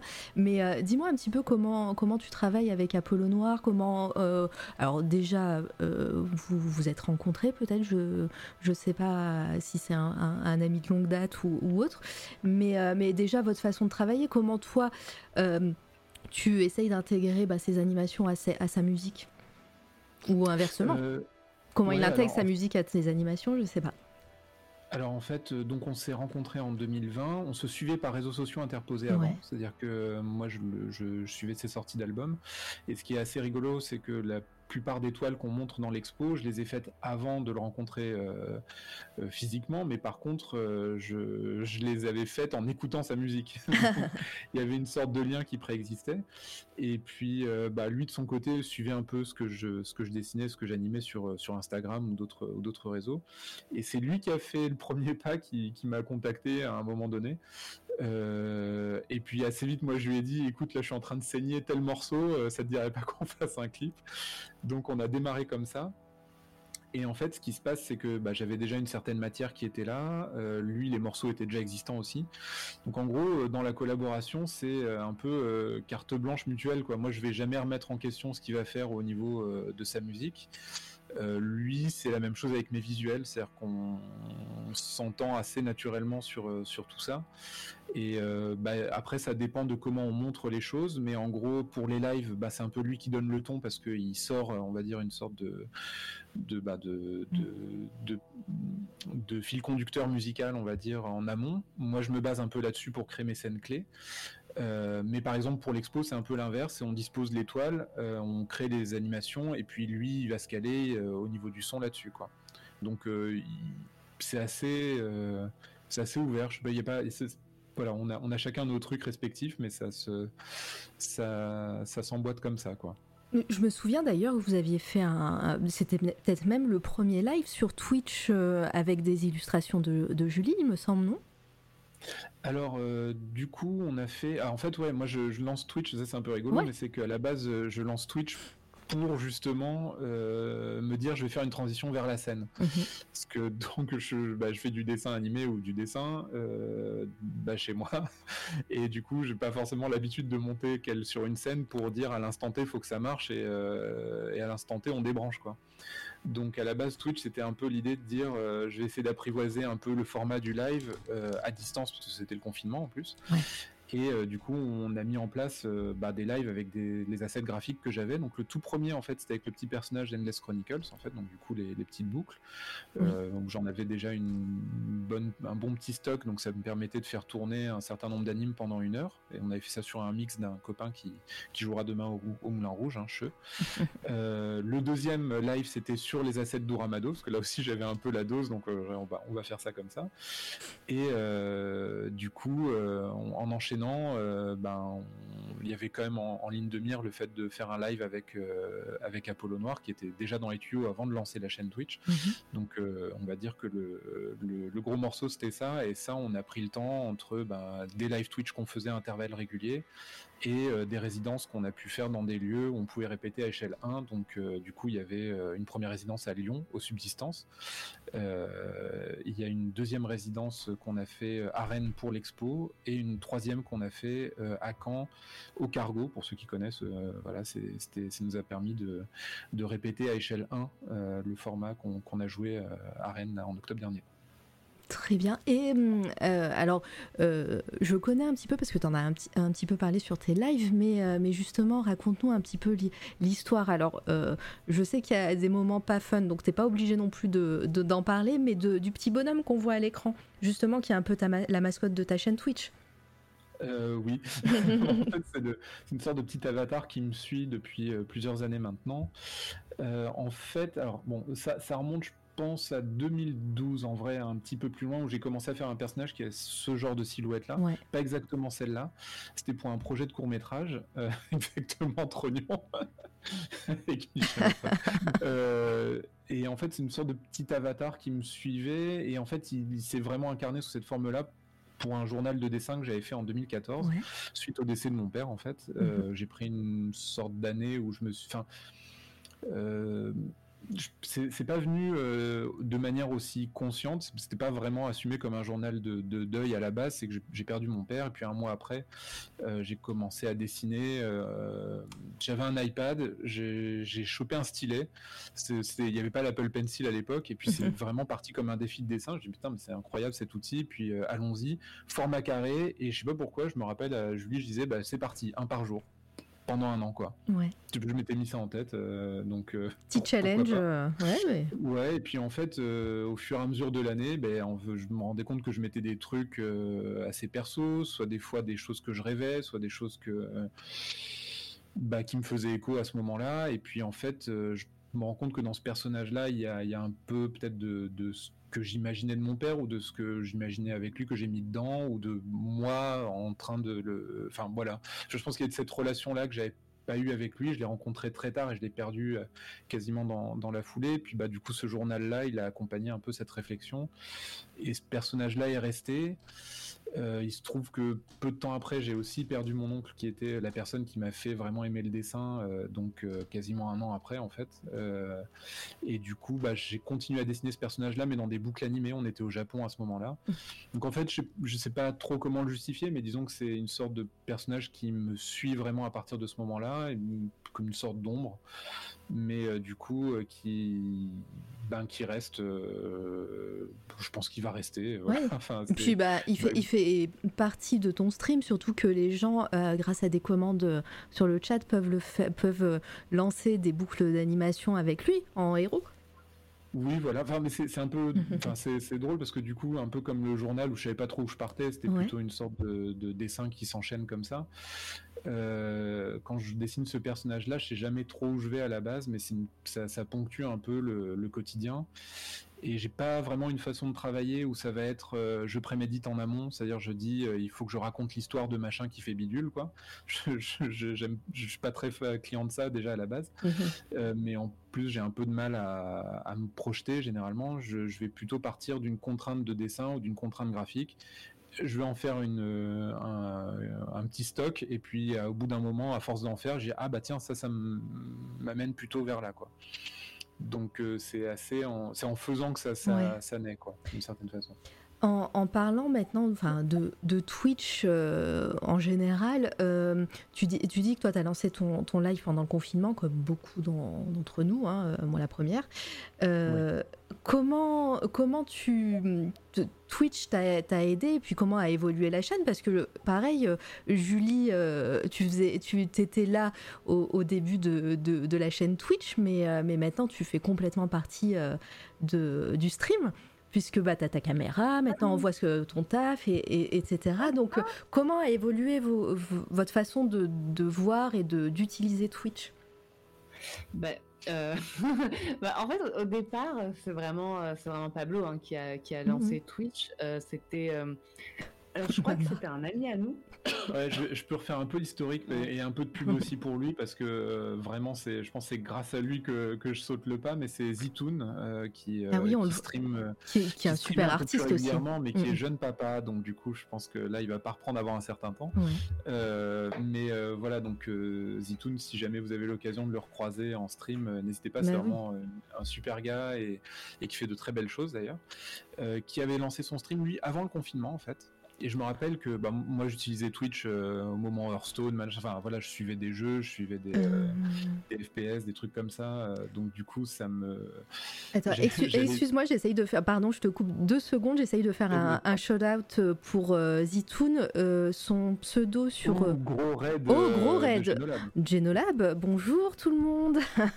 Merci Geno. En plus, c'était son retour en stream à Geno coucou. En plus, j'ai vu qu'il avait galéré euh, cet après-midi pour lancer. Il, avait, il a eu des soucis de, de technique. Ah, merci, Mama. Bah, J'étais en, train de faire le, le show Bonjour, Bonjour tout le monde. Laure, coucou.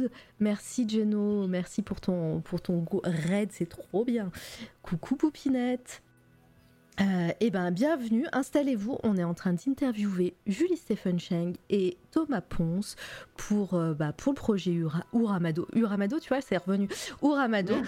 euh, et pour parler de, de, tout leur travail et de, et, de, et de la chaîne Twitch. on est en, en, ce moment même en train de parler de Twitch. Voilà, donc vous pouvez pas mieux tomber. Et puis bah, je vous inviterai à écouter la rediff pour, pour rattraper ce que vous avez raté. ça fait presque deux heures déjà qu'on parle.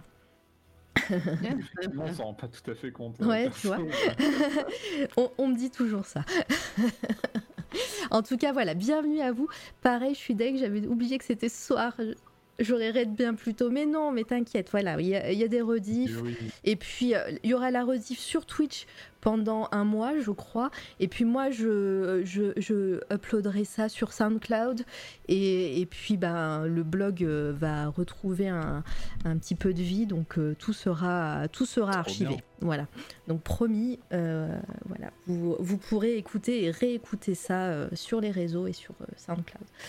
Donc voilà, Mama s'est occupée de faire le, de, de mettre l'Instagram de ah, Zitoun. Merci beaucoup. Donc euh, euh, merci, euh, merci Mama. N'hésite pas si, si, si tu as un Google pas loin, enfin si tu as un onglet pas loin de mettre aussi sa, sa chaîne Twitch. Je sais qu'il live aussi. le temps paraît moins long avec Mara, mais oui.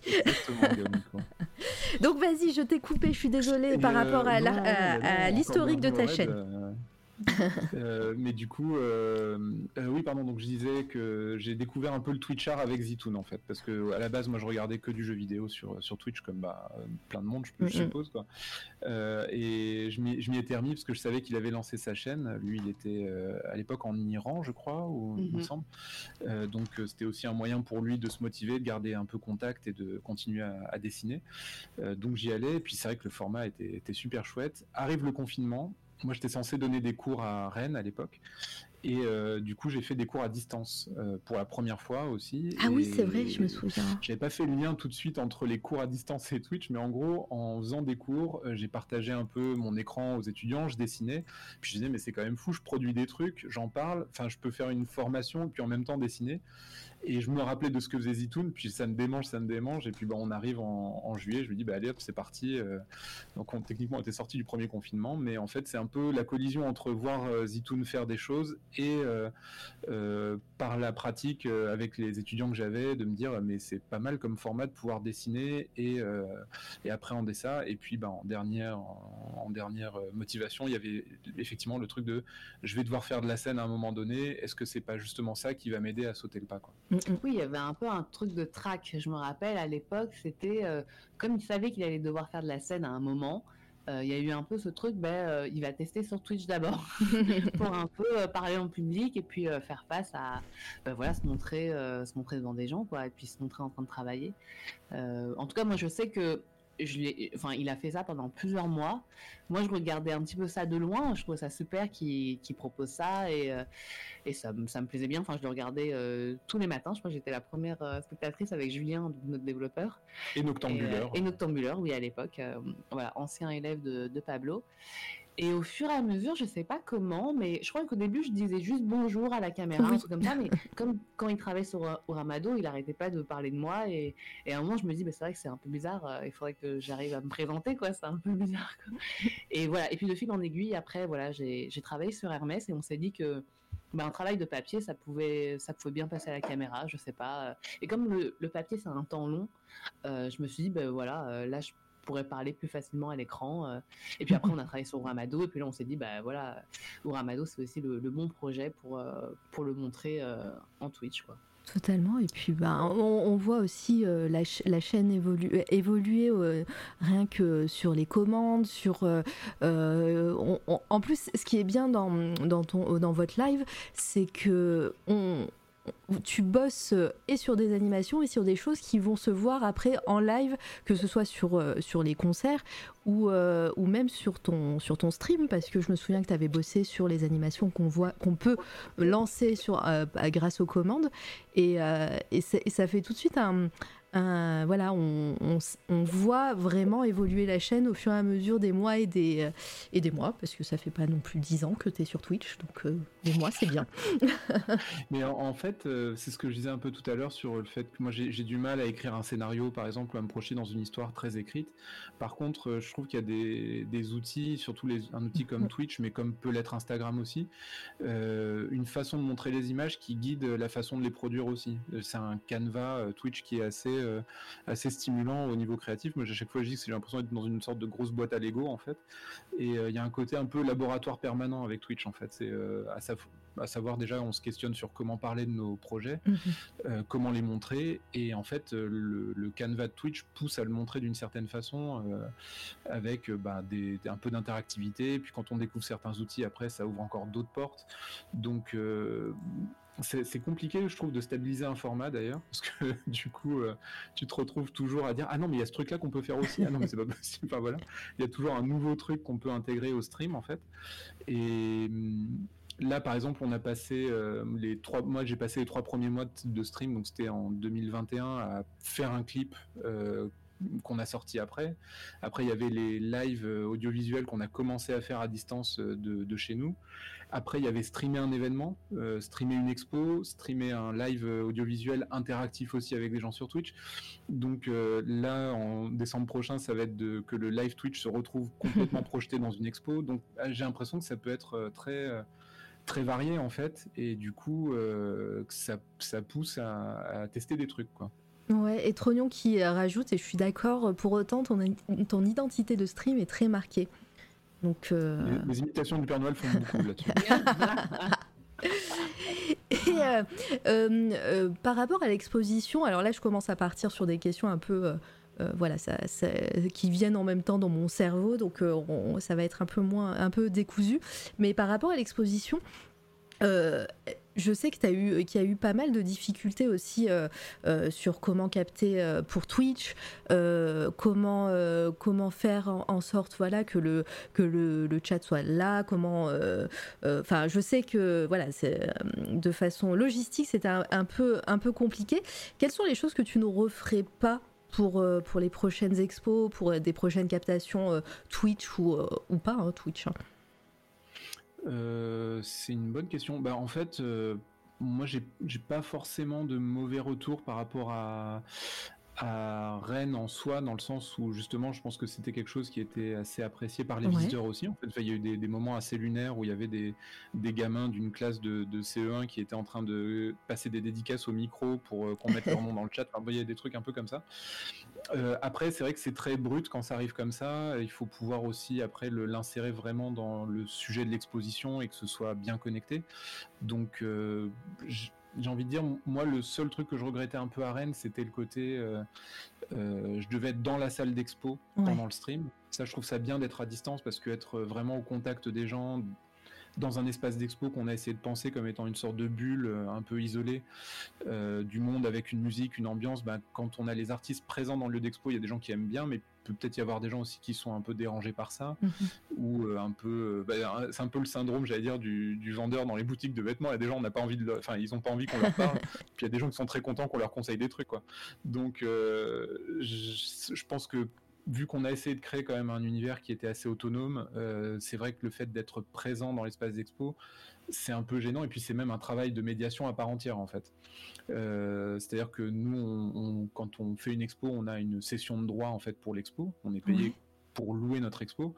Euh, c'est pas des montants très élevés et surtout bah là c'était on y était H24 donc c'est comme si on faisait en plus un travail de, médiation, en plus un travail d'entretien de l'exposition elle-même. Euh, moi je, voilà on pouvait faire ça à Rennes parce que ma mère habite là-bas, que c'est la famille, que c'était la première fois que nous voilà l'équipe nous accompagne aussi et que c'était un moment particulier pour moi, pour euh, pour Apollo, pour tout le monde.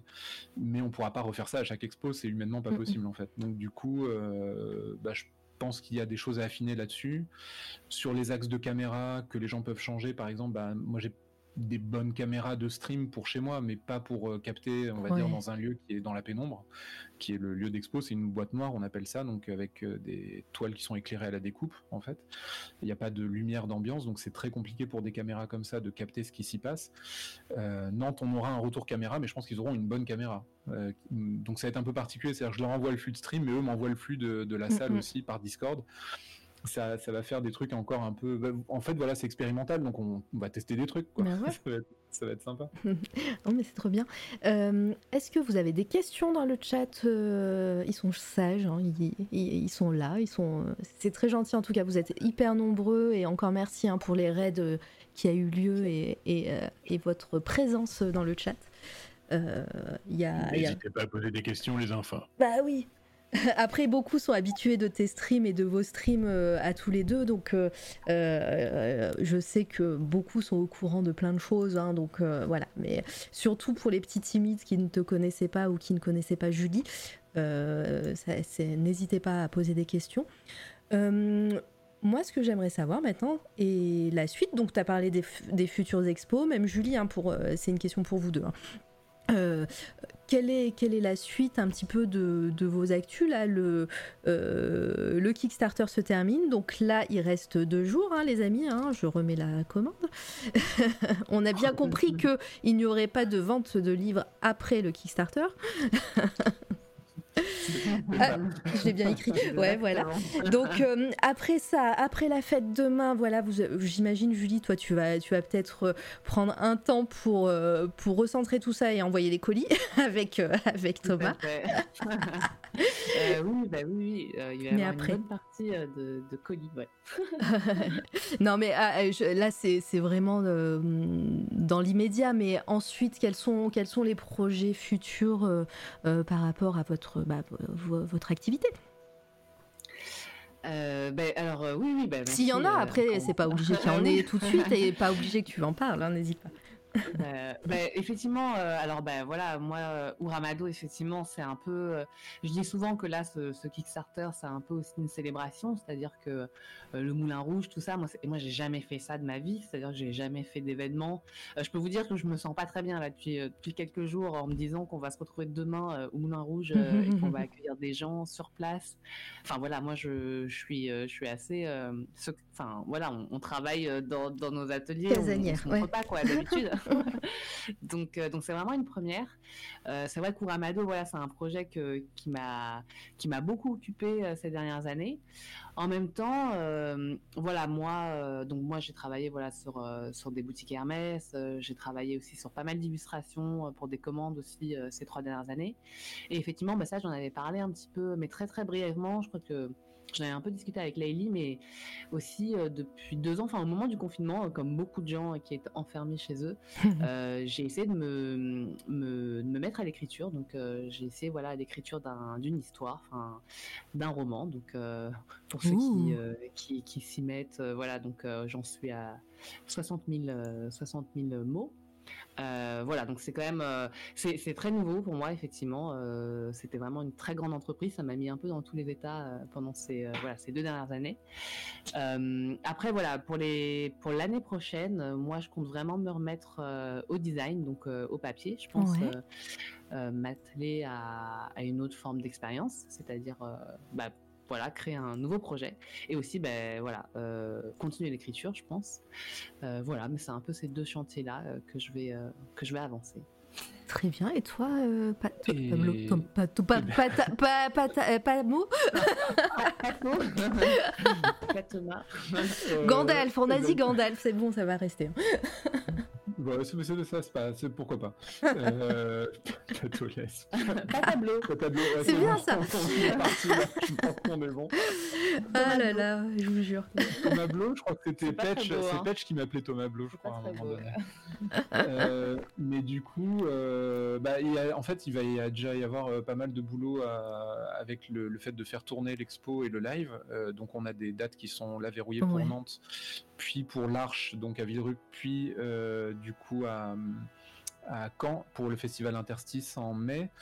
Euh, je crois que c'est à chaque fois des lieux où il y a l'expo et le live. Euh, donc il devrait y avoir aussi, je pense, d'autres dates. Nous, on espère sur Lyon et Paris. Euh, puis on espère peut-être même si c'est possible de sortir un petit peu de, un petit peu de France. Donc du coup, il y a déjà toute cette partie-là.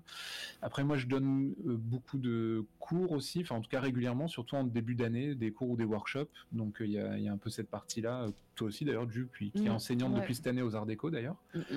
Euh, et euh, en fait, euh, après, moi, dans l'idée, euh, j'ai envie de développer le petit projet de, enfin, de, le fameux journal de dessin où j'avais fait un journal, donc un dessin par jour pendant un an en 2014-2015. Euh, j'avais déjà commencé à faire des boucles d'animation à ce sujet, mais je pense que ça va être le prochain projet. Mhm. Euh, je sais pas encore euh, comment ça va, ça va se, ça va se terminer cette histoire, dans quelle forme ça va prendre. Mais dans l'idée, j'ai envie d'a- d'animer les 360 dessins, donc euh, 365, pardon. donc je sais pas encore si c'est amené à devenir un média interactif expo via Twitch par exemple, ou si c'est amené à devenir un court métrage, long métrage, j'en sais rien, euh, ou si c'est amené à devenir euh, un point and click, j'en sais absolument rien. Tu, vas, tu Euh, vas en hyper quelques-uns avec ton idée de point and click là. hein. Ouais, non, enfin, après, après, sincèrement, je pense que faire un jeu vidéo, ça on en parlait avec Julie, mais ça reste un petit rêve dans un coin de, la- de notre tête. Euh, après, quelle forme ça peut prendre Voilà, moi, je suis pas game designer du tout, enfin, donc euh, je suis pas développeur non plus, donc c'est vraiment, euh, je peux produire des assets animés et des décors. euh, Crois-moi, euh, vu l'année que je viens de passer, tout s'apprend. Parce qu'on peut partir de zéro et voilà, tout s'apprend. Et je, Ah, je fais confiance pour ça. ouais. Je suis, je suis d'autant plus d'accord qu'effectivement, il y a un an et demi, je m'imaginais pas euh, jouer sur scène Voilà. et faire de- du vidéo mapping. Et d'ailleurs, Julie, à chaque fois, on, se marre là-dessus Ah parce ouais. que je, je suis méga introverte, comme je pense plein de gens sur Twitch.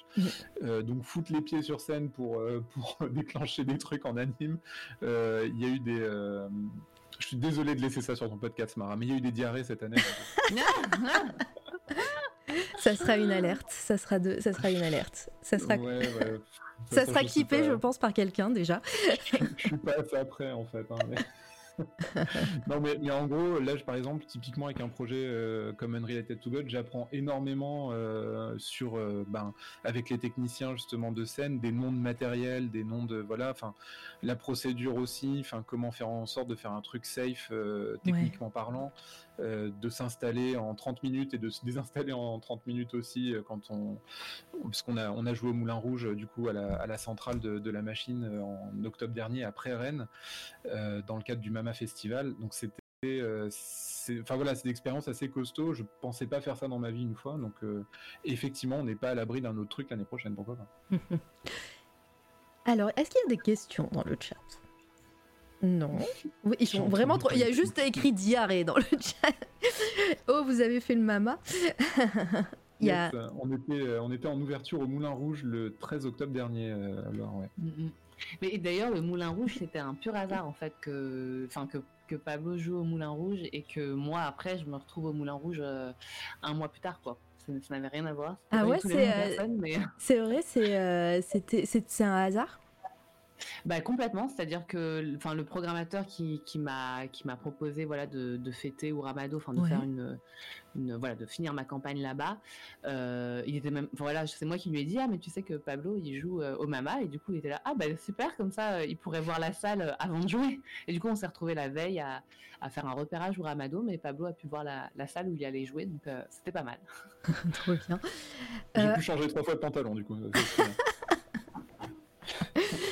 Euh, alors, si vous avez des questions, n'hésitez pas. Est-ce que Julie ou toi, Pablo, est-ce que vous avez d'autres choses à rajouter euh, par rapport à tout ça, euh, à tout ce qu'on a raconté? Je sais que voilà, on a dit plein plein de choses, mais c'est pas impossible que, que j'oublie des choses. si voilà, c'est votre moment. C'est votre moment. non, c'est trop dur quand dit comme ça. Non, mais voilà, si si vous avez un, un mot pour pour conclure sur vous, ou pas. Hein. On peut passer au coup de cœur. Euh, je vas-y, Ah, c'est trop dur. Euh, bah, encore une fois, euh, j'allais en profiter pour pour remercier un petit peu tout le monde dans le chat de nous avoir soutenus déjà sur la campagne Kickstarter, de nous soutenir aussi sur le développement des différents projets dont on a parlé hier, et puis d'avoir mm. été au rendez-vous sur sur les temps forts qu'on avait eu, que ce soit en résidence ou en restitution de, de bah, en concert ou autre, et puis bah, hâte de pouvoir croiser ceux qui peuvent demain soir aussi euh, au Moulin Rouge d'ailleurs, si vous êtes euh, dans le coin. Et non, on n'est pas dans le coin. oui, voilà. et puis euh, non, puis c'est très très très heureux. Enfin, te, te remercier aussi Mara de, de nous accueillir aussi ce soir en, en, fin de Kickstarter justement, mais mais aussi parce que c'est toi la radio, c'est avec euh, c'est avec euh, cette euh, ce, format-là que j'avais découvert ben Dacroc, Volta, Narcisse, Mion Mion aussi. Enfin voilà que j'ai retrouvé un peu tous les gens du Twitchar au début, Patch aussi, je me rappelle. donc c'était c'est quand même super chouette de se dire qu'on fait la fin du Kickstarter avec toi et que tu voilà que tu nous invites ce soir, c'est très chouette. Moi, c'est un grand plaisir. C'est un, petit c'est un petit univers hein, Twitch, hein, mais ça ça fait ça fait vraiment quelque chose quoi, de, passer. Euh, on a passé le nouvel an avec vous, on a passé euh, plein de moments euh, bah, qui étaient des moments de doute dans la construction des, différents projets aussi, des petits, voilà, des petits moments de, de, panique parfois aussi. Et puis, ben, mais c'était, c'est très chouette et c'est toujours très émouvant de pouvoir, pouvoir faire ça. On, on se rend pas compte que c'est émouvant de faire des trucs en vrai, des expos, des, des lives et tout, mais vraiment là sur le dernier format, d'avoir pu faire le live et en même temps de savoir qu'il y avait un peu la famille de l'autre côté euh, dans le chat et qu'on pouvait un peu lier les, ces deux facettes, euh, mm. c'est quand même chouette quoi. Tellement. Carrément. Oui, bah moi, c'est euh, pareil. Hein, moi, c'est vrai que j'étais vraiment, enfin, j'étais vraiment surprise. Enfin, les, les gens de Twitch ont, ont baqué, c'était les premiers, quoi. Enfin, clairement, euh, les gens étaient vraiment vraiment soutenants et c'est vrai que merci encore hein, vraiment. Euh, bah, c'est étonnant quand même enfin on se dit euh, voilà c'est c'est quand même on se voit pas mais en même temps on se retrouve au quotidien donc c'est quand même mm, assez, mm. Bah, impressionnant, cette relation qui se construit déjà c'était c'était un super projet hein, hein, Julie, Pablo, voilà, faut pas, faut pas croire. Hein, vous avez, vous avez fait un travail assez exceptionnel par rapport à ça. Et je pense, alors je sais pas si je, je me fais la parole de votre chat Twitch, mais le soutien qu'on vous a mis sur sur la campagne, c'est aussi le soutien qu'on pouvait pas faire sur votre live parce que ben voilà, on, vous êtes, vous, il n'y a pas les subs chez vous, chez vous, etc. Il n'y a pas, il n'y a pas de, de, façon de vous faire des dons ou quoi que ce soit. Et je pense que le, chat s'est dit, bah là, c'est le moment, c'est le moment de vous soutenir. Et puis, bah voilà, parce que vous, euh, tous les matins, on vous voit. Euh, 7h30, moi, je me lève à 7h30, j'ouvre un œil et je vois euh, Endless et Julie entre frais comme des gardons en train de parler. Donc voilà, c'est. T'es mal à la taille du chat qui a dit maman. donc voilà, donc c'est déjà le projet était, était ouf, mais en plus voilà le, le, chat Twitch était là parce que bah, je pense que c'était une des premières fois qu'on pouvait vous soutenir de façon euh, concrète plus que par, par des petits mots sur le chat. Alors j'ai, bah, c'est pas que des petits mots déjà, mais euh, ensuite euh, j'ai une bonne raison maintenant de pas activer les subs. Genre une vraie bonne raison, c'est qu'en fait, je crois que quand vous venez chez moi, vous pouvez peut-être me faire la confirmation, mais normalement, il n'y a pas de publicité du tout. Tout à fait. Normalement, les, les, gens qui, sont, qui ne sont pas affiliés, il n'y a pas la pub. Ouais. Enfin, en tout cas, moi, j'ai, moi, j'ai pas de pub quand je viens chez toi. Parce que du coup, euh, ça va me permettre de pouvoir lancer le stream dans l'expo sans qu'à un moment donné, il y ait une pub Kellogg's qui pop euh, Alors, dans la salle de stéréo. les pubs au milieu, au milieu de stream ne se, normalement ne se font pas. C'est, le streamer qui les lance, hein, je crois les en milieu de stream. Euh, les, les pubs. Jamais le pub, ouais. Donc, euh, bah, très bien, on va rester comme ça. parfait. Les pubs au début de live, ça c'est Twitch qui décide et t'as pas le choix. Mais euh, quand s'il y, a y a une pub au milieu, ça veut dire que le streamer a appuyé sur un bouton normalement. D'accord, Si ah, j'ai bien compris. Voilà. Euh, si j'ai bien, si j'ai bien compris les, les, subtilités de Twitch, mais bon, je suis pas, je suis pas spécialiste. Je comprends pas tout non plus, mais au moins ça permet de, ça permet de clarifier ce point-là. Il n'y aura donc pas de pub, ça permettra de, d'avoir un truc fluide. Ah, ça arrive quand tu as une connexion moins stable. Donc ça, ouais, Twitch considère que que tu t'es déconnecté en fait. C'est peut-être pour ça. D'accord. Ah, peut-être. Ok, je savais pas, Sinam. On maxi fibré, donc ça devrait aller. Alors, bah, là, on va, on va arriver gentiment à une fin de live, mais, euh, mais la tradition, euh, ça fait longtemps qu'on n'a pas eu cette tradition, mais la tradition veut que je vous, que je vous demande un petit coup de cœur chacun, ou un, ou deux, ou trois, hein, voilà, on est, on est large. Euh, si vous avez des coups de cœur du moment, alors que ce soit artistique ou autre, hein, ça peut être film, série, dune. Pardon. Kill them all. ah là là. Euh, donc voilà, je vous, je vous, laisse la parole sur des coups de cœur. Moi, je, euh, si, vous, si vous me dites ce que c'est, parce qu'on n'a pas du tout préparé avant, euh, je, je, pourrais chercher sur les internets et demander à Scully. Hop là. Allez-y. Je t'en prie. Ah ouais? Ah ouais Ok, bon. Euh, bah après, alors ça, ça il y a, y a bah moi j'en ai trois. Euh, il y en a deux en musique et, et un en, en image. Bon, le, coup de cœur image, j'en parle vraiment souvent euh, sur ma chaîne. Et, On va aller. Bon, voilà, il s'appelle Motomichi Nakamura. C'est un. Alors, wait, wait a minute. Pour l'avoir parce que c'est une rêve commune. Vraiment. Ouais, voilà. Wait a minute. Comment t'écris ça? Euh, Vas-y. M-O-T-O-M-I. Attends, attends. M-O-T-O. Ah, je, je, te le mets dans le chat à la rigueur. Ah, vas-y. Le nom, en tout cas. Hein. Attends, je... faut que je trouve le chat. Ah, comme ça, on va mettre, on va mettre des images sur, euh, sur le, le live. Ah, je m'entends euh, en retour euh, sur, en, sûrement sur votre enceinte ou je sais pas. Vous avez touché quelque chose? Euh, Non, a priori, je ne pense pas. Ah bon, c'est bizarre, je m'entendais. Ah là, c'est bon, ça va. Voilà, qui est un graphiste, euh, artiste, illustrateur, qui fait de la vidéoprojection beaucoup, et en fait, euh, qui, moi j'étais déjà un peu fan de son boulot quand j'étais étudiant, parce qu'il avait sorti un clip pour le groupe The Knife, mhm. qui s'appelait We Share Our Mother's Head, je crois. Du coup, qui est un clip qui déjà moi m'avait marqué à l'époque, mais surtout, ben, depuis, il a vachement bougé. Il fait beaucoup de choses en vidéo mapping. Euh, et enfin, c'est quelqu'un qui est très créatif dans sa façon de montrer les images et les images animées en particulier. Donc moi, je suis assez, euh, je suis assez client. Voilà, il projette ces mhm. petits, euh, alors peut-être celle d'avant ou celle d'après. Alors ça bouge pas, c'est censé être des vidéos, je sais pas, mais. Je pense que c'est peut-être le poste d'avant ou le poste d'après sont, sont plus. Parce que tu vas d'une image à l'autre, mais sinon il y a des petites flèches un peu plus. Ouais, voilà. Le... Alors attends, parce que tu as un petit décalage normalement.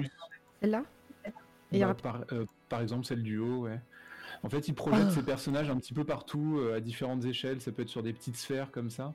Euh, ça peut être dans des dans des jardins, dans des. Enfin voilà, bon, c'est quelqu'un qui est qui est un peu en train de projeter ses persos un peu partout. Mhm. Et bon, voilà. Après, graphiquement, on peut aimer, pas aimer, mais je trouve qu'il a toujours une quelque chose d'assez créatif pour voilà pour habiter un peu euh, ben, l'espace euh, urbain avec, euh, avec son vidéoprojecteur. Enfin moi je suis assez je suis assez fan quoi à chaque fois de ce qu'il fait. Donc ça c'est un peu aimé par Thomas euh, mais voilà c'est donc il fait de la, des expos, de la vidéoprojection, du print aussi. Et puis bah voilà c'est des, des sortes de petits monstres. Donc il y a un peu ce côté aussi Avatar. je pense qu'ils le suivent. La, la, démarche me parle me parle assez quoi. Donc mmh. euh, il y a lui pour la partie image.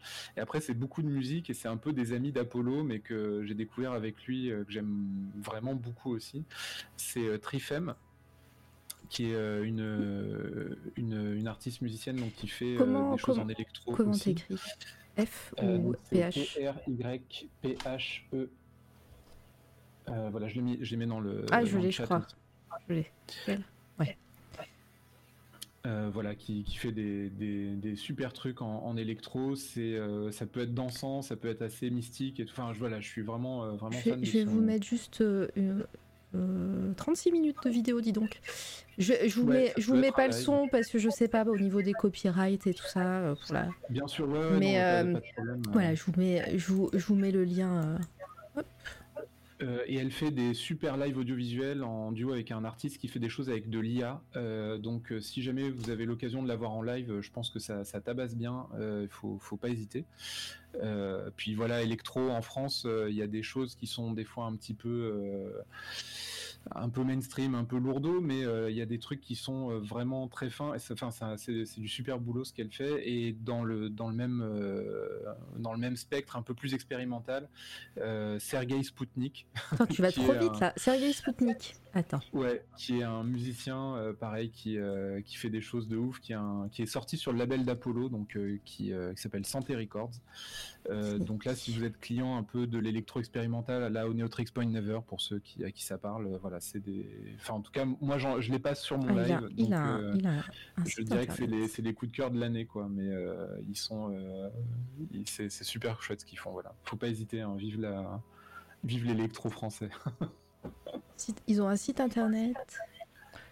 Ouais, et puis en fait, Sergei, il fait pas mal de trucs en 3D, des, des images aussi. Enfin, il est assez barré ah, comme gars et c'est très très chouette ce qu'il fait, quoi. On peut voir. Euh, je suis en train de, passer des petites images. Là, leur site internet est sympa. Ah ouais, ouais. Ah bah il est adorable, Damien. Il est, trop gentil en plus, donc euh, c'est trop cool. Voilà. Alors, je vous mets, je vous mets le lien hein, dans le chat. Mais non, mais je connais pas du tout. Là, pour l'instant, tu m'as fait trois coups de cœur euh, inconnus. donc, je, vais être ravie de découvrir ça en off et, et d'écouter tout ça le site, alors mon petit, mon petit cœur de, newbie euh, designeuse euh, web euh, aime beaucoup le, site internet là. L'interface. Ouais, l'interface du site internet là, ça, ça fait plaisir. J'ai envie de faire un petit F12 pour voir l'intérieur du. mais fort, bien. Mais j'en rajoute une dernière couche, mais j'en profite pour aller sur le site de Santé Records, donc qui est le label d'Apollo ah Noir. Ah, santé comme la santé. Il sort, plein d'artistes trop bien qui sont pas assez parce que c'est des musiques de niche. Hein, euh, l'électro expérimental, déjà, c'est de la niche, mais en particulier en France. Donc, euh, si vous allez euh, diguer, bah, d'ailleurs, justement, la dernière sortie, c'est Sophia Amadi, je crois. Mhm. qui, qui est une artiste. Ah, Apollo Noir, il est là. Qui fait des trucs trop trop bien aussi. Elle va sortir son album, je crois, le, ou son EP, il me semble, le, 12 novembre. Donc n'hésitez pas. Santé Records, c'est que des trucs bien, quoi. Oui. Vraiment. Ils n'ont pas eu des soucis avec Moulin Sar Mais euh c'est le label d'Apollo. C'est le label Oui. d'Apollo. ouais. Apollo et Bottine, en fait, sont deux là-dessus. ouais. Voilà. J'espère que Moulin Sar ne regardera pas ce, ce live parce que il y a des, il y a des, il y a des, euh, des petites euh, images de Tintin au-dessus. Euh. Ils vont avoir des problèmes. Ils vont avoir des problèmes. Moulin Sar est assez strict. Alors je sais pas. hein. Non, ça va, c'est trop petit, là, je pense. Ils vont pas. Ils vont pas voir. Non mais je fais, je fais ça. Et, pour toi, Julie, dis-moi tout. Euh, alors attends, du coup c'était des coups de cœur de gens vivants ou ça pouvait être Oh, je- de gens vivants. Non, tu peux, tu peux parler de tout ce que tu veux.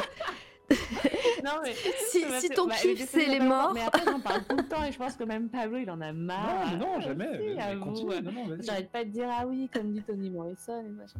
Non mais c'est c'est vraiment une auteure que. Alors d'ailleurs. Alors euh, attends, en tu, tu, j'ai pas entendu. euh, Parce qu'en fait, pour rentrer aux Arts Déco, il fallait qu'on lise un livre de Toni Morrison, je me rappelle à l'époque. Ah, Euh, voilà. Donc, Le coup de euh, cœur, c'est Tony Morrison, Tony- si jamais c'est. Voilà, Tony- non mais après c'est un coup de cœur, euh, non parce que euh, bon c'est vrai que j'ai- lu pas mal Ah, de mais oui, je mais oui. mais, euh, mais c'est un coup de cœur pour ses alors pour ses euh, c'est un coup de cœur non Ah. c'est un coup de cœur pour ses conférences non pour ses interviews sur YouTube. Euh, alors moi je connaissais plus donc euh, bah, ses, ses romans hein, les enfin son premier qui est euh, les enfin l'œil bleu enfin l'œil le plus bleu ou je sais pas trop quoi.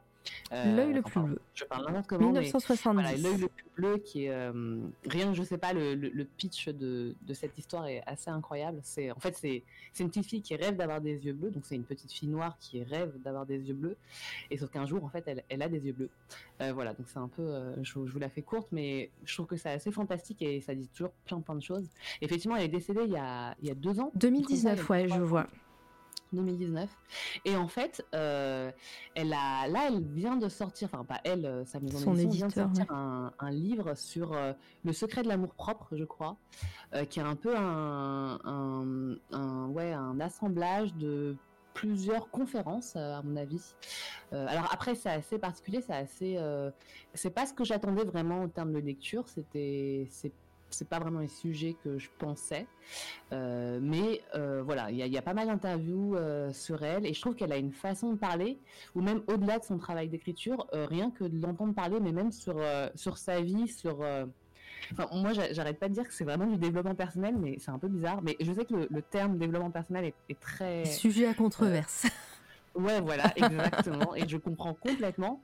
Mais c'est juste qu'en fait, elle, dans ses interviews, en fait, elle, elle raconte comment elle essaie de bien vivre. Euh, Et ça, je trouve ça, je trouve ça vraiment passionnant. Enfin, elle parle aussi du fait d'être, d'être mère, d'être écrivaine, euh, de sa condition. Enfin, euh, c'est, c'est, c'est super. Enfin, moi, ça me rassure beaucoup d'entendre sa voix. Je sais pas pourquoi.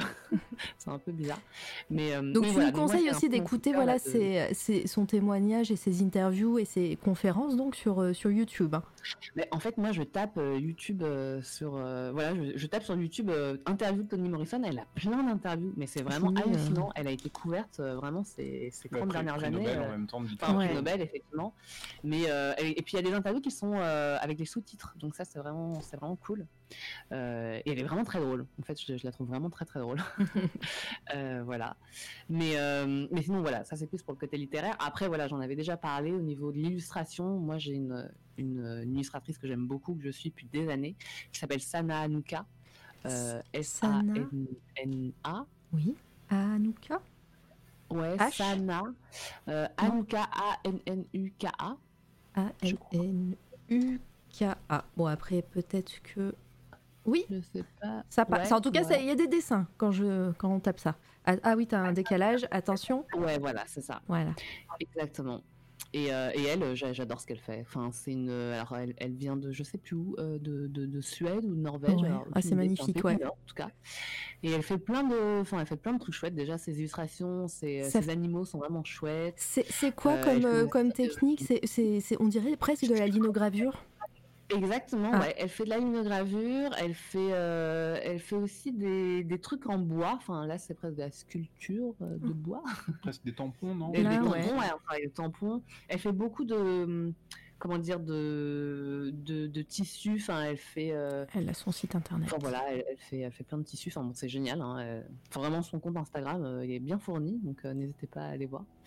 Et elle sinon, un en fait, ouais, c'est toujours très frustrant parce que j'ai toujours plein de coups de mais je me rappelle C'est jamais. pas grave, c'est toujours.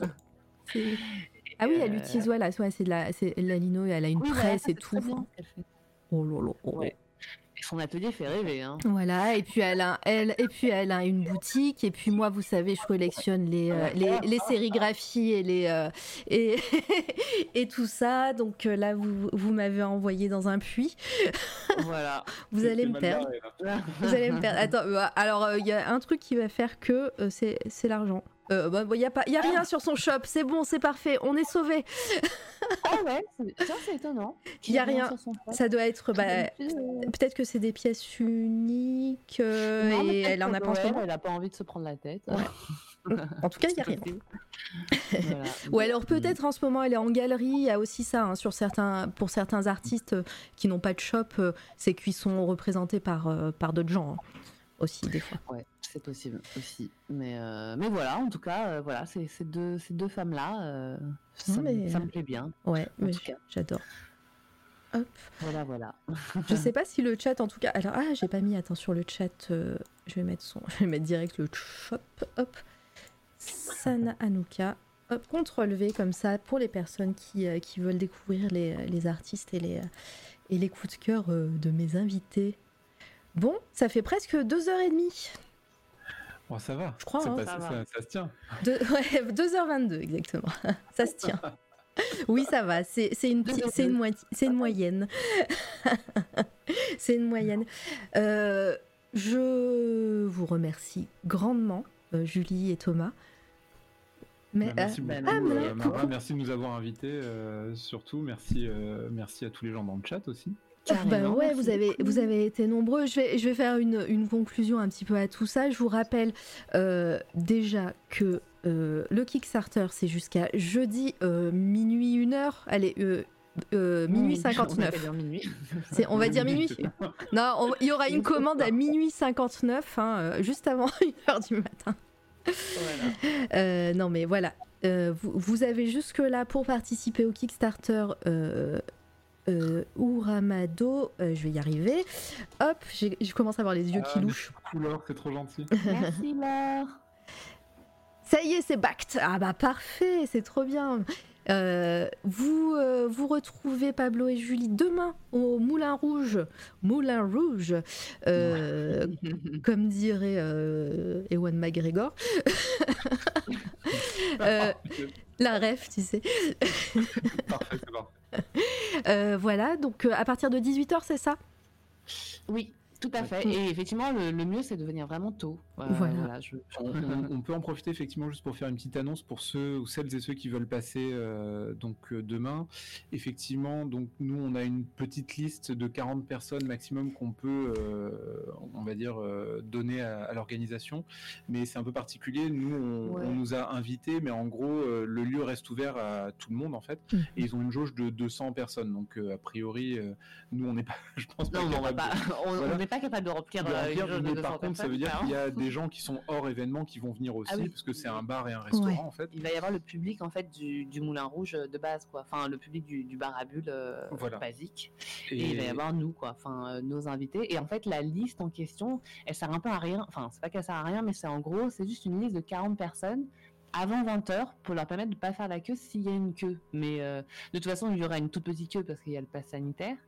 Et en fait euh, donc voilà euh, voilà donc c'est c'est une liste. Enfin pour je sais pas si on peut le dire, mais on a mis euh, les, les quelques personnes qui nous ont dit qui, qui venaient, et donc puis bah, de la Mama, famille, et puis, voilà. voilà, Vous êtes on the list, aussi. quoi. Mais du coup, bon, c'est- c'est-à-dire que si vous voulez venir et être sûr de rentrer, en tout cas, n'hésitez pas à venir un peu plus tôt, quoi. Alors après, tout le monde peut rentrer, c'est juste que Ouais. s'il y a une queue, c'est juste attendre Oui, voilà, c'est ça. Mais, euh, mais de toute façon, il y a le pass sanitaire, donc il y a, il y a juste ce moment-là. Oui, à franchir. Voilà, franchir. Et oui, et du coup, Donc, à euh, ayez le pass 18 heures, voilà. sanitaire, euh, les gens aussi, hein, euh, voilà. Parce que Voilà. euh, ça, ça vous enlève pas le, le fait qu'il faut que vous l'ayez euh, pour rentrer, d'être dans la liste. Merci beaucoup, Sinabre, hein, c'est trop gentil aussi. Hein. Euh, oui. Euh, euh, Mais coup- ça, ça fait un peu nul aussi, une liste. Je sais que j'aime pas trop ça. genre, euh, Ouais, non, bah, euh, bon, après, je pense que oui, c'est- non, ça mais fait ouais. partie des trucs. quoi, ouais, mais- c'est clair. mais- Mais en gros, euh, du coup, ça ouvre à 18h et euh, à, de 20h à 22h, on fait un live euh, avec euh, DJ Cheux qui avait déjà animé le Nouvel An euh, sur, euh, sur notre chaîne euh, et moi-même, euh, du coup, pour la partie image. Et on va essayer de faire ça sur Twitch aussi. Hein. C'est pas dit, mais on, va essayer. Ça dépend de la connexion Ouais. du Moulin Rouge. quoi. Ce serait trop bien. Ça, me- ça me euh, fait penser, euh, Nouvel An d'ailleurs, euh, cette année, euh, il y a quelque chose de prévu pour le Nouvel An? Je crois qu'on va être en pause. euh, on, Ah. va, on va faire un. Un break. vacances. Bien mérité. D'accord. Au moins voilà, on Ouais, le sait, vous savez, voilà, euh, l'année dernière, c'est vrai qu'il y avait eu ce petit live, c'était sympathique, mais en tout cas, ça avait accompagné mon nouvel an. Et euh, Ah, ouais, vous étiez sur la télé, je participais pas dans le chat, mais j'avais mis Mais en fond dans la télé. Ah, trop bien. Et, euh, et puis, bah voilà, le nouvel an était, euh, était musical. Alors attends, d'ailleurs, il y a Sinab qui dit c'est Bat aussi, mais pas sous mon artiste. Alors j'espère qu'on va reconnaître ton nom quand même. Il y a du, euh, Euh, il y a du gros, name reveal moment, euh, dans, euh, les, dans les backers, tu vois. au, au moment où, euh, où on ira demander les adresses, si jamais euh, il y a un lien avec votre pseudo, enfin si jamais c'est le pseudo qui est affiché, bah, de toute façon on aura vos coordonnées. Mais si c'est l'inverse, c'est-à-dire que si c'est votre nom, euh, votre nom prénom euh, normal, et que vous pouvez à un moment donné en transmettant l'adresse mettre juste peut-être euh, ouais, voilà. euh, Comme ça, on euh, sait à qui on envoie Totalement. et puis euh, on peut faire des petits clins d'œil, quoi. Ouais, voilà.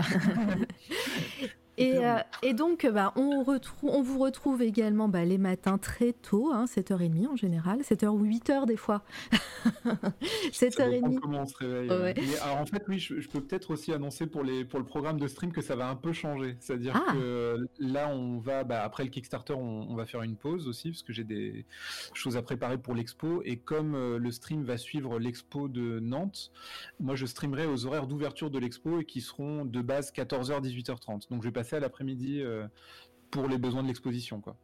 Très bien, bah voilà, au moins. euh, vous savez, donc euh, voilà, ça sera, faudra euh, changer de routine euh, pendant un petit temps. Voilà. Je reviendrai en matinale l'année prochaine, je pense. Et donc j'ai j'ai mis le lien hein, de la chaîne, donc voilà, si, si vous n'avez pas follow, si vous n'êtes pas habitué, voilà, vous savez ce qu'il vous reste à faire. Et puis pour terminer, on va aller faire un raid évidemment. On va aller raid euh, des copains euh, qui font euh, le Movember. Donc je remets un petit mot sur le Movember. J'ai vu qu'il y avait un don pendant le, pendant le live. Merci hein, d'avoir d'avoir donné pour, pour la recherche. Donc je rappelle, Movember, c'est un mois entier avec des copains et des copines streamers et streameuses. De, on, fait, on fait des lives. Comme aujourd'hui où euh, le, planning ne change pas, mais euh, le fil rouge, voilà, c'est Movember. Vous voyez la petite moustache euh, sous, la vidéo, enfin la, capture d'écran. On fait, un, on, essaye de soulever des dons, disons, pour la recherche, pour plutôt contre euh, les maladies masculines euh, et évidemment aussi euh, de la prévention sur la santé mentale et, etc. Mais en tout cas, voilà, c'est pour ça que certaines personnes portent des moustaches. Vous pouvez, vous pouvez voir voilà, toute la team. Si vous cliquez sur le lien pour faire un don, vous pouvez voir toute la team qui, euh, participe et qui est sous le, euh, drapeau, en tout cas, de, Twitch euh, avec nous. Et, puis voilà, donc on est parti sur un mois où on va essayer de récolter le, ma- le max de dons. Donc voilà, si vous avez une petite pièce pour la recherche, voilà, faut faut pas hésiter. Et puis moi, je vais vous envoyer voir, je sais pas qui. Alors attendez, on va voir. Eh ben, normalement, il y, a un live, euh, ah, c'est peut-être à 21h, donc euh, il y a un live Phasmophobia qui va, qui va commencer avec euh, Litena, avec Le Coin du Masque, avec Plumélu, et je sais pas s'il y a d'autres gens, euh, peut-être Ziot TV, je sais plus. Mais en tout cas, moi, je vais vous envoyer euh, voir Morgan Vankman, qui lui est en train, qui fait partie de la team Movember et qui est en train de jouer à Overcooked avec euh, Monsieur Huawei et la Tom Crochu, qui est euh, avec Opus à l'initiative euh, de ce mois Movember euh, des streamers et des streameuses sur Twitch. Donc voilà, ils ont tout organisé. C'est voilà, c'est des, des bros, comme on dit. Bravo à eux encore. hein. Ouais, enfin franchement, c'est ils ont, hein, ils ont assuré. Euh, voilà, je vais juste lancer le raid parce que je suis pas douée. Ah, je, je crois que je peux pas le faire avec ça. Pardon, là c'est le moment euh, de Jean Micheline technique et c'est un peu compliqué pour moi.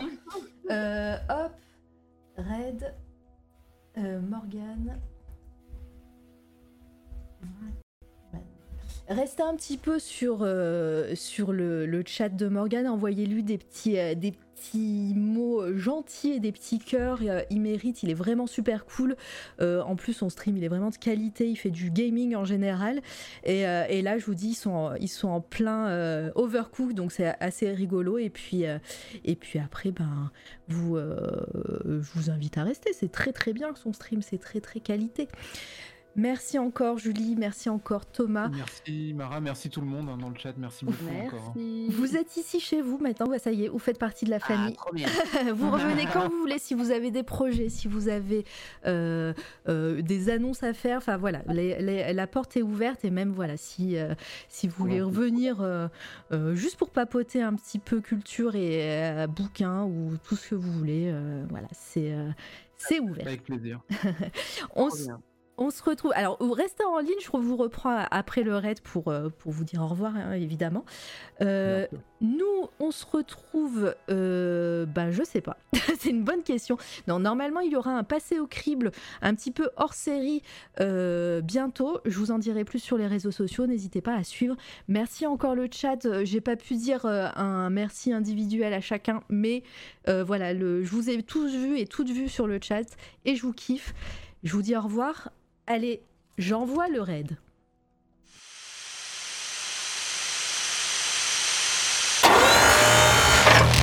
C'est toi, la radio.